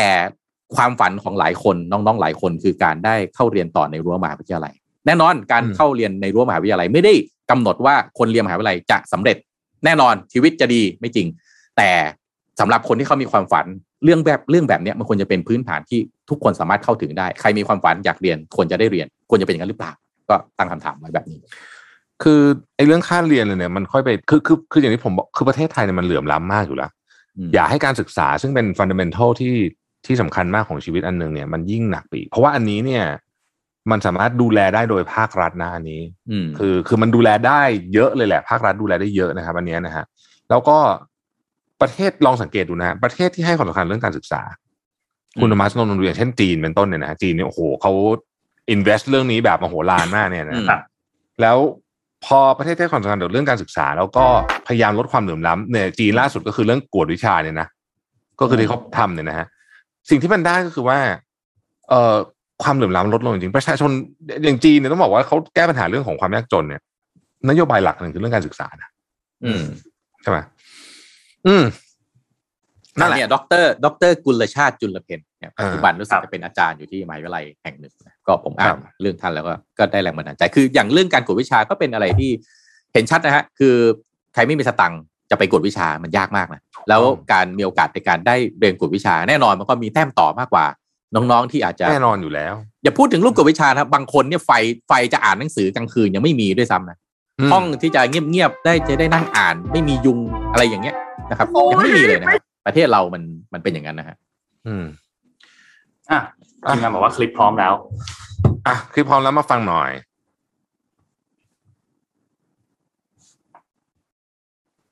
ลองดูครับลองดู แต่เปิดได้สั้น ๆ เพราะว่าอาจจะไม่ได้ไม่ยาวมาก แพงเว้ยถูกมากไม่ต้องการให้น้องเลือกสิบอันดับซะด้วยซ้ให้เราไม่ได้ยินนะำถ้าน้องวางแผนมาดีแต่เสียงตัดออสิกนใจทางเดี๋ยวพี่เปิดฟังลองดูครับลองดูแต่เปิดได้สั้นๆเพราะว่าอาจจะไม่ได้ไม่ยาวมากแพ้เว้ยถูกมากไม่ต้องการอ๋อโอเค คนฟังได้ยินให้เราไม่ได้ยินนะถ้าน้องวางแผนมาดีแต่เสียงตัดออสิกนใจทาง อะอะโอเค ให้ให้ให้คนฟังได้ฟังแล้วกันอะนะฮะ ก็นั่นแหลอละงดูครับตามนั้น เออครับ โอเค ทีนี้ โอ้โหอันนี้ชั่วโมงครึ่งเหรอเนี่ย นี่ยังมีข่าวไม่ได้อ่านอีกเที่ยวนะอัฟกานิสถานเดี๋ยวอ่านพรุ่งนี้แล้วกันนะครับนี่ข่าวที่อัฟกันก็ก็ก็อัฟกานิสถานก็โอ้โหคือเราลองนึกว่าถ้าเกิดเราตอนนี้เราอยู่ที่นั่นอะโอ้โหอืมเฮ้ยเมื่อคืนเมื่อเมื่อคืนคุณแทบนนท์ผมสัมภาษณ์คนที่เขาไปเป็นทหารอยู่ที่อัฟกานิสถานหกปีอืมอืมอืมอืมเออ คือคือแกเป็นคนไทยนะแกเป็นคนไทยแต่ว่าแกไปเอ่อเรียกว่าเราก็สัมภาษณ์แต่ว่าทำไมถึงเลือกไปอัฟกานิสถานแกบอกว่าอ๋ออยากหาความท้าทายให้ชีวิตโอ้โหคือคือเรียนเรียนนาวิซิลนะแล้วบอกว่าเอ้ยอยู่เมืองไทยมันมันมันไม่ มันต้องไปให้สุดกว่านี้ในเอ่อเส้นอาชีพแกไปอัฟกานิสถานแกไปช่วงแรกปี 2011 ไปแล้วแบบปีหนึ่งแกบอกว่า มันยังไม่สุด แกไปอิรักต่อฮะ ไปไล่สองปี แล้วหลังจากนั้นพออัฟกานิสถานมันเดือดมากๆ แกขอกลับมาอัฟกานิสถานต่อฮะ รวมๆแกอยู่ในอัฟกานิสถานเนี่ยหกปีพอฟังแกสัมภาษณ์แล้วก็เอออัฟกานิสถานมันก็เออบอกว่า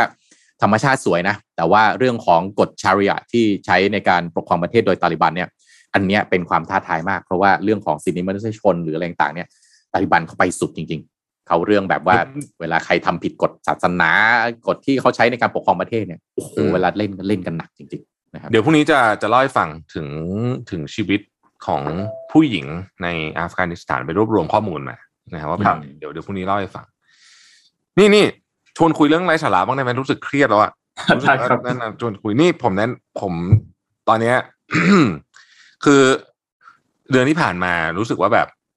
ชีวิตมันควบคุมอะไรไม่ได้เลยใช่ไหมรู้สึกว่า รู้สึกแบบเรื่องงานเละเทะไปหมดเนี่ยอืมก็รู้สึกว่าอย่างน้อยที่สุดอะเราต้องควบคุมตัวเราให้ได้ก็เลยกลับมาทำ IF แบบเข้มงวด แล้วก็ออกกำลังกายเยอะมากช่วงนี้นะฮะเอ่อคนพบเรื่องหนึ่งว่าหนึ่งคือเมื่อกี้มีคนพูดไปแล้วตอนแรกเมื่อเช้าเนี่ยผมไปไอ้ทำ HIIT ตามเบเบ้นะโอ้โหอ๋อ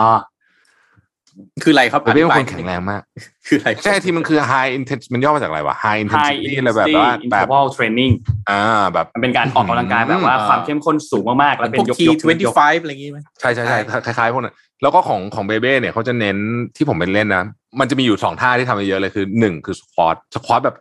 สารพัดรูปแบบของการผสม squat กับการออกกำลังกาย แล้วก็ plank ครับเป็นสองท่าที่แบบ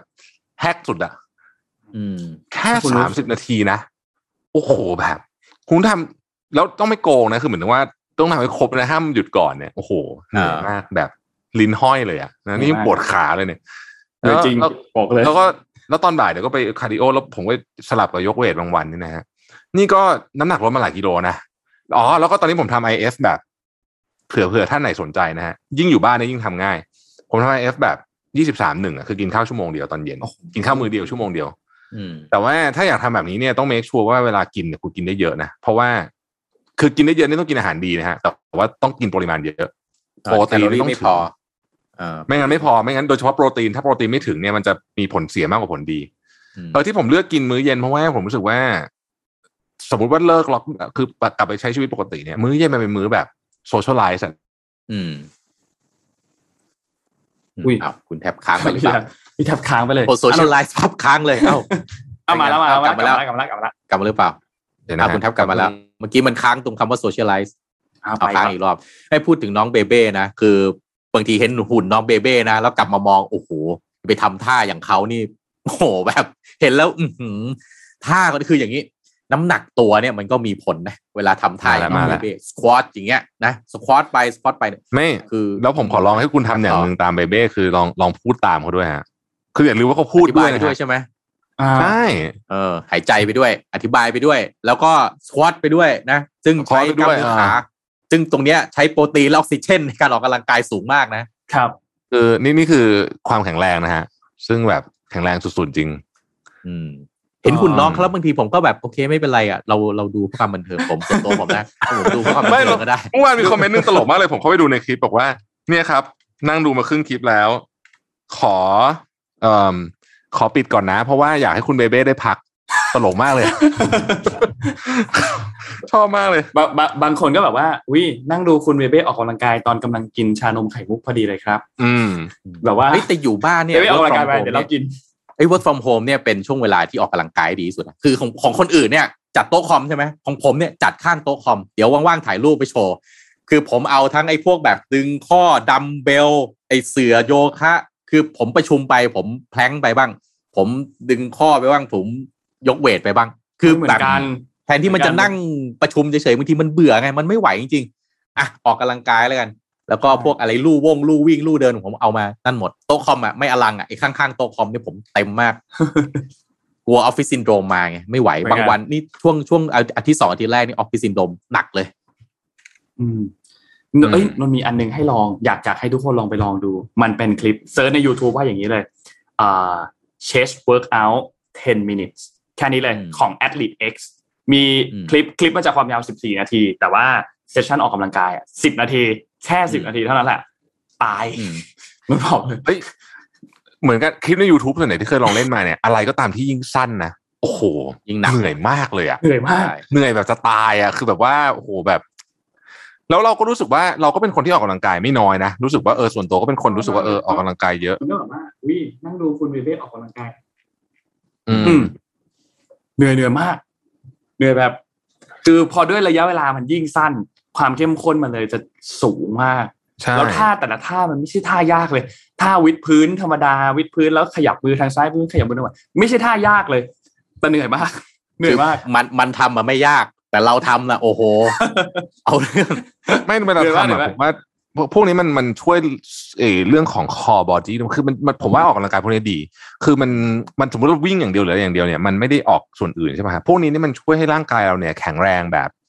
ตรงตรงตรงคอบอดี้อะซึ่งมันฝึกยากนะคือท่าแบบอืมพวกแพลงอะไรตระกูลเนี้ยแล้วมันเกิดอะไรขึ้นรู้ไหมเวลาอย่างเพื่อนผมบอกว่าเนี่ยทำพวกนี้เยอะปุ๊บเนี่ยแล้วสมมติบังเอิญตกบันไดอย่างนี้นะอืม มันจะมันจะแบบไม่เจ็บอะ เจ็บอะน้มัอยมี tolerance เออมันจะมีมันจะมีวิธีการลงที่แบบเหมือนร่างกายมันมันมันคุ้นชินกับพวกนี้เนี่ย เออ ซึ่งซึ่งผมว่าช่วงก็ดีนะฮะกกลับมาเล่าเรื่อง IF ต่อนิดนึงถ้าใครอยากทำ IF เนี่ย วิธีเนี้ย ผมว่า work มากแล้วก็แล้วก็ใช้งานได้หมายถึงว่าชีวิตคุณไม่ทรมานมากเนี่ยนะข้อสำคัญมากเลยคือ ตอนกินต้องกินให้ได้ ซึ่งอันเนี้ยเป็นเรื่องที่ยากเหมือนกันเพราะว่ามันคือบางคนบอกว่ากินข้าวนิดเดียวก็อิ่มแล้วเนี่ย ต้องหาวิธีใส่โปรตีน ผมกินพวก plant based protein shake อะแล้วก็กินไข่ต้มเยอะๆอะไรอย่างเงี้ยนะฮะเอาไข่แดงออกก็ได้ถ้าเกิดกลัวคอเลสเตอรอลแต่ผมเฉยๆ กินแบบสี่ห้าฟองอย่างเงี้ยแล้วก็แล้วก็เราก็พยายามกินข้าวแล้วแล้วคุณจะรู้สึกหัวสมองโล่งมากเลยนะนี่อันนี้พูดจริง ชอบมากเลยนะอืม IF เนี่ยเป็นอะไรที่ work มาก อืม แนะนำเพิ่มนะนะฮะอยาก IF อย่าอย่าเปิดดู Facebook มากนะครับ เพราะว่าเวลา work from home เนี่ยสารพัดอาหารนะ เพื่อนโพสต์กันเยอะแยะมาก ผม วิธีการอันหนึ่งที่ผมทำตรงนี้คือ ผมไปเมื่อคืนเนี่ยนั่ง unlikeทุกเพจเลยนะที่เป็นอาหารนะเอาแบบนี้เลยนะเออเพราะว่าคือเพราะว่าอาหารเนี่ยครับทันทีที่เห็นปุ๊บเนี่ยมันกระตุ้นเลยนะคือยังไม่ได้คิดตอนแรกไม่เห็นไม่หิวนะแต่พอหิวมันจะหิวเลยไงมันจะแบบ อืมจริงเราก็ช่วงมื้ออาหารนะถ้าเกิดทำไอเอฟแรกๆนะครับช่วงมื้ออาหารเนี่ยมันจะหิวมาก คือช่วงเวลาที่ปกติเรากินเนี่ยสมมติเที่ยงเนี่ยก็ต้องต้องอดทนนะต้องฝืนผ่านมันไปให้ได้ แล้วมันจะหายเลยนะประมาณสัก ยี่สิบนาทีอะหายเลย ไม่ไม่หิวนะอืมนี่มายาวเออ วันนี้โอ้โหเกือบสองชั่วโมงนะฮะนี่ก็นี่ใครไปเอ่อออกกำลังกาย ใครรู้สึกว่าตัวเองแข็งแรง แล้วยังไม่เคยดูคลิปของเบเบ้นะฮะ แนะนำเลยนะฮะๆครับคุณจะรู้สึกคุณอ่อนแอทันทีนะแนะนำไม่แนะนำแล้วเขาทำดูไม่เหนื่อยนะฮะท่าเขาจะดูแบบ นิ่งมากๆเลย ลองดูลองดูโคอีทีเพื่อนผมครับน้ำหนักตัวเบเบ้นี่ถึง45กิโลไหมฮะ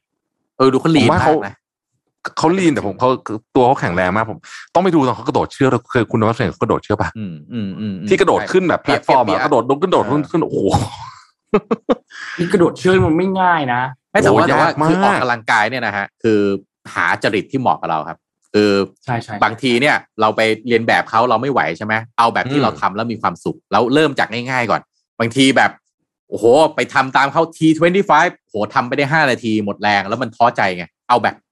เริ่มแล้วเรารู้สึกมีแรงกระตุ้นก่อน อย่างเงี้ยมันจะช่วยทำให้เราค่อยๆไต่ระดับไปแล้วกัน ไปเซิร์ชพวก low impact ก็ได้ low impact นี่ก็จะจะจะเบาหน่อย จะดีจะง่ายหน่อย จริงๆ คุณเบเบ้ก็มีนะครับ low impact นะ อืม อืม อืม นี่ผมผมแนะนำนะ ถ้าที่ผมดูอยู่อันหนึ่งอะไรนะเอ่อสมาคมคนหลัก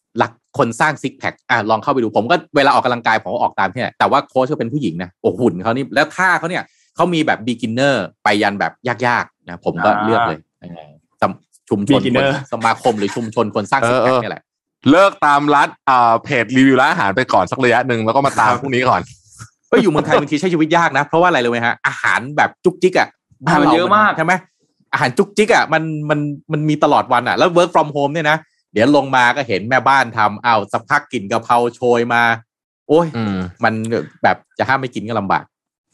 โอ้ยเรื่องเรื่องนี้มันไอ้นี่มากนะคือ แต่ผมรู้สึกว่าจริง ๆ เนี่ย เออ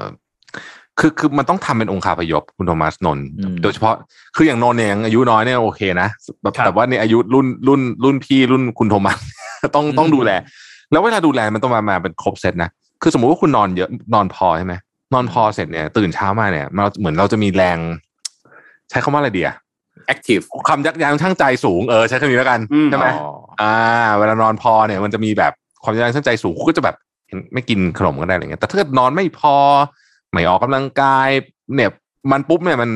ความยั้งชั่งใจมันจะต่ำอะ มันก็จะแบบหลุดอะอืมครับอะไรมีอย่างเงี้ยสติว่ากันเถอะนะฮะใช่ต้องพกสติไว้เสมอนะครับผมอืมอะโอเค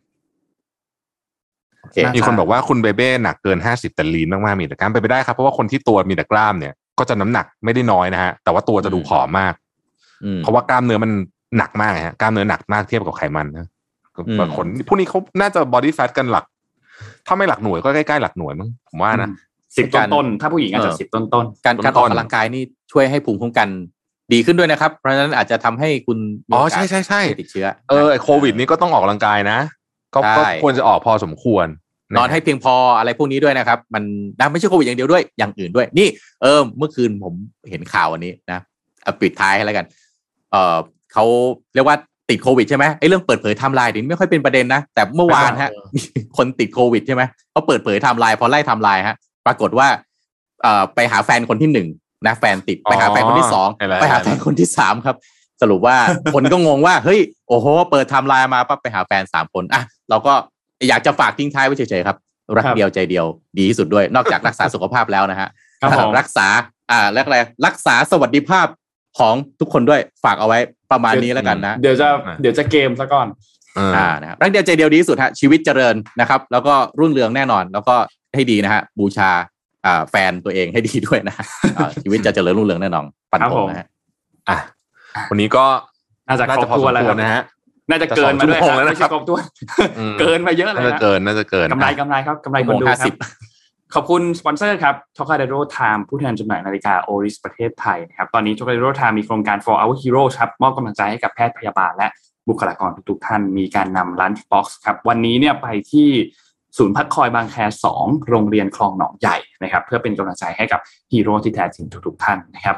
แล้วก็ขอบคุณ SCB ด้วยนะครับ วันนี้ผู้สนับสนุนใจดีของเรานะครับ วันนี้ SCB EIC มีข้อมูลดีๆ เกี่ยวกับ Hygienic Packaging นะครับ ยังไงลองไปอ่านข้อมูลเพิ่มเติมกันได้ หรือจะลองเปิดดูย้อนหลังที่เราเอามานำเสนอก็ได้นะครับ ขอบคุณ SCB มากๆครับ และขอบคุณเซเลนี่ครับโลชั่นและเจลอาบน้ำกลิ่นน้ำหอมคอลเล t ชัน Love Story ครับ ให้คุณมีผิวหอมนะครับบำรุงติดทนนานตลอดทั้งวัน ตัวกลิ่นน้ำหอมอันนี้เนี่ยมีเอกลักษณ์มากนำเข้าหัวน้ำหอมจาก ประเทศอังกฤษนะครับหาซื้อได้แล้วครับวันนี้ที่วัตสันทุกสาขาวัตสันออนไลน์หรือว่า 1948beauty.com ครับเซเลนี่หอมไว้มั่นใจกว่าครับ และขอบคุณท่านผู้ฟังทุกๆท่านด้วยครับ ที่ติดตาม Mission Daily Report นะครับช่องทางไหนก็ตามจะฟังสดหรือว่าฟังย้อนหลังก็ตามนะครับ ขอบคุณทุกคนมากๆครับ วันนี้เราสามคนลาไปก่อนครับ แล้วพบกันใหม่อีกครั้งหนึ่งในวันพรุ่งนี้วันพุธครับ สวัสดีครับ สวัสดีครับ Mission Daily Report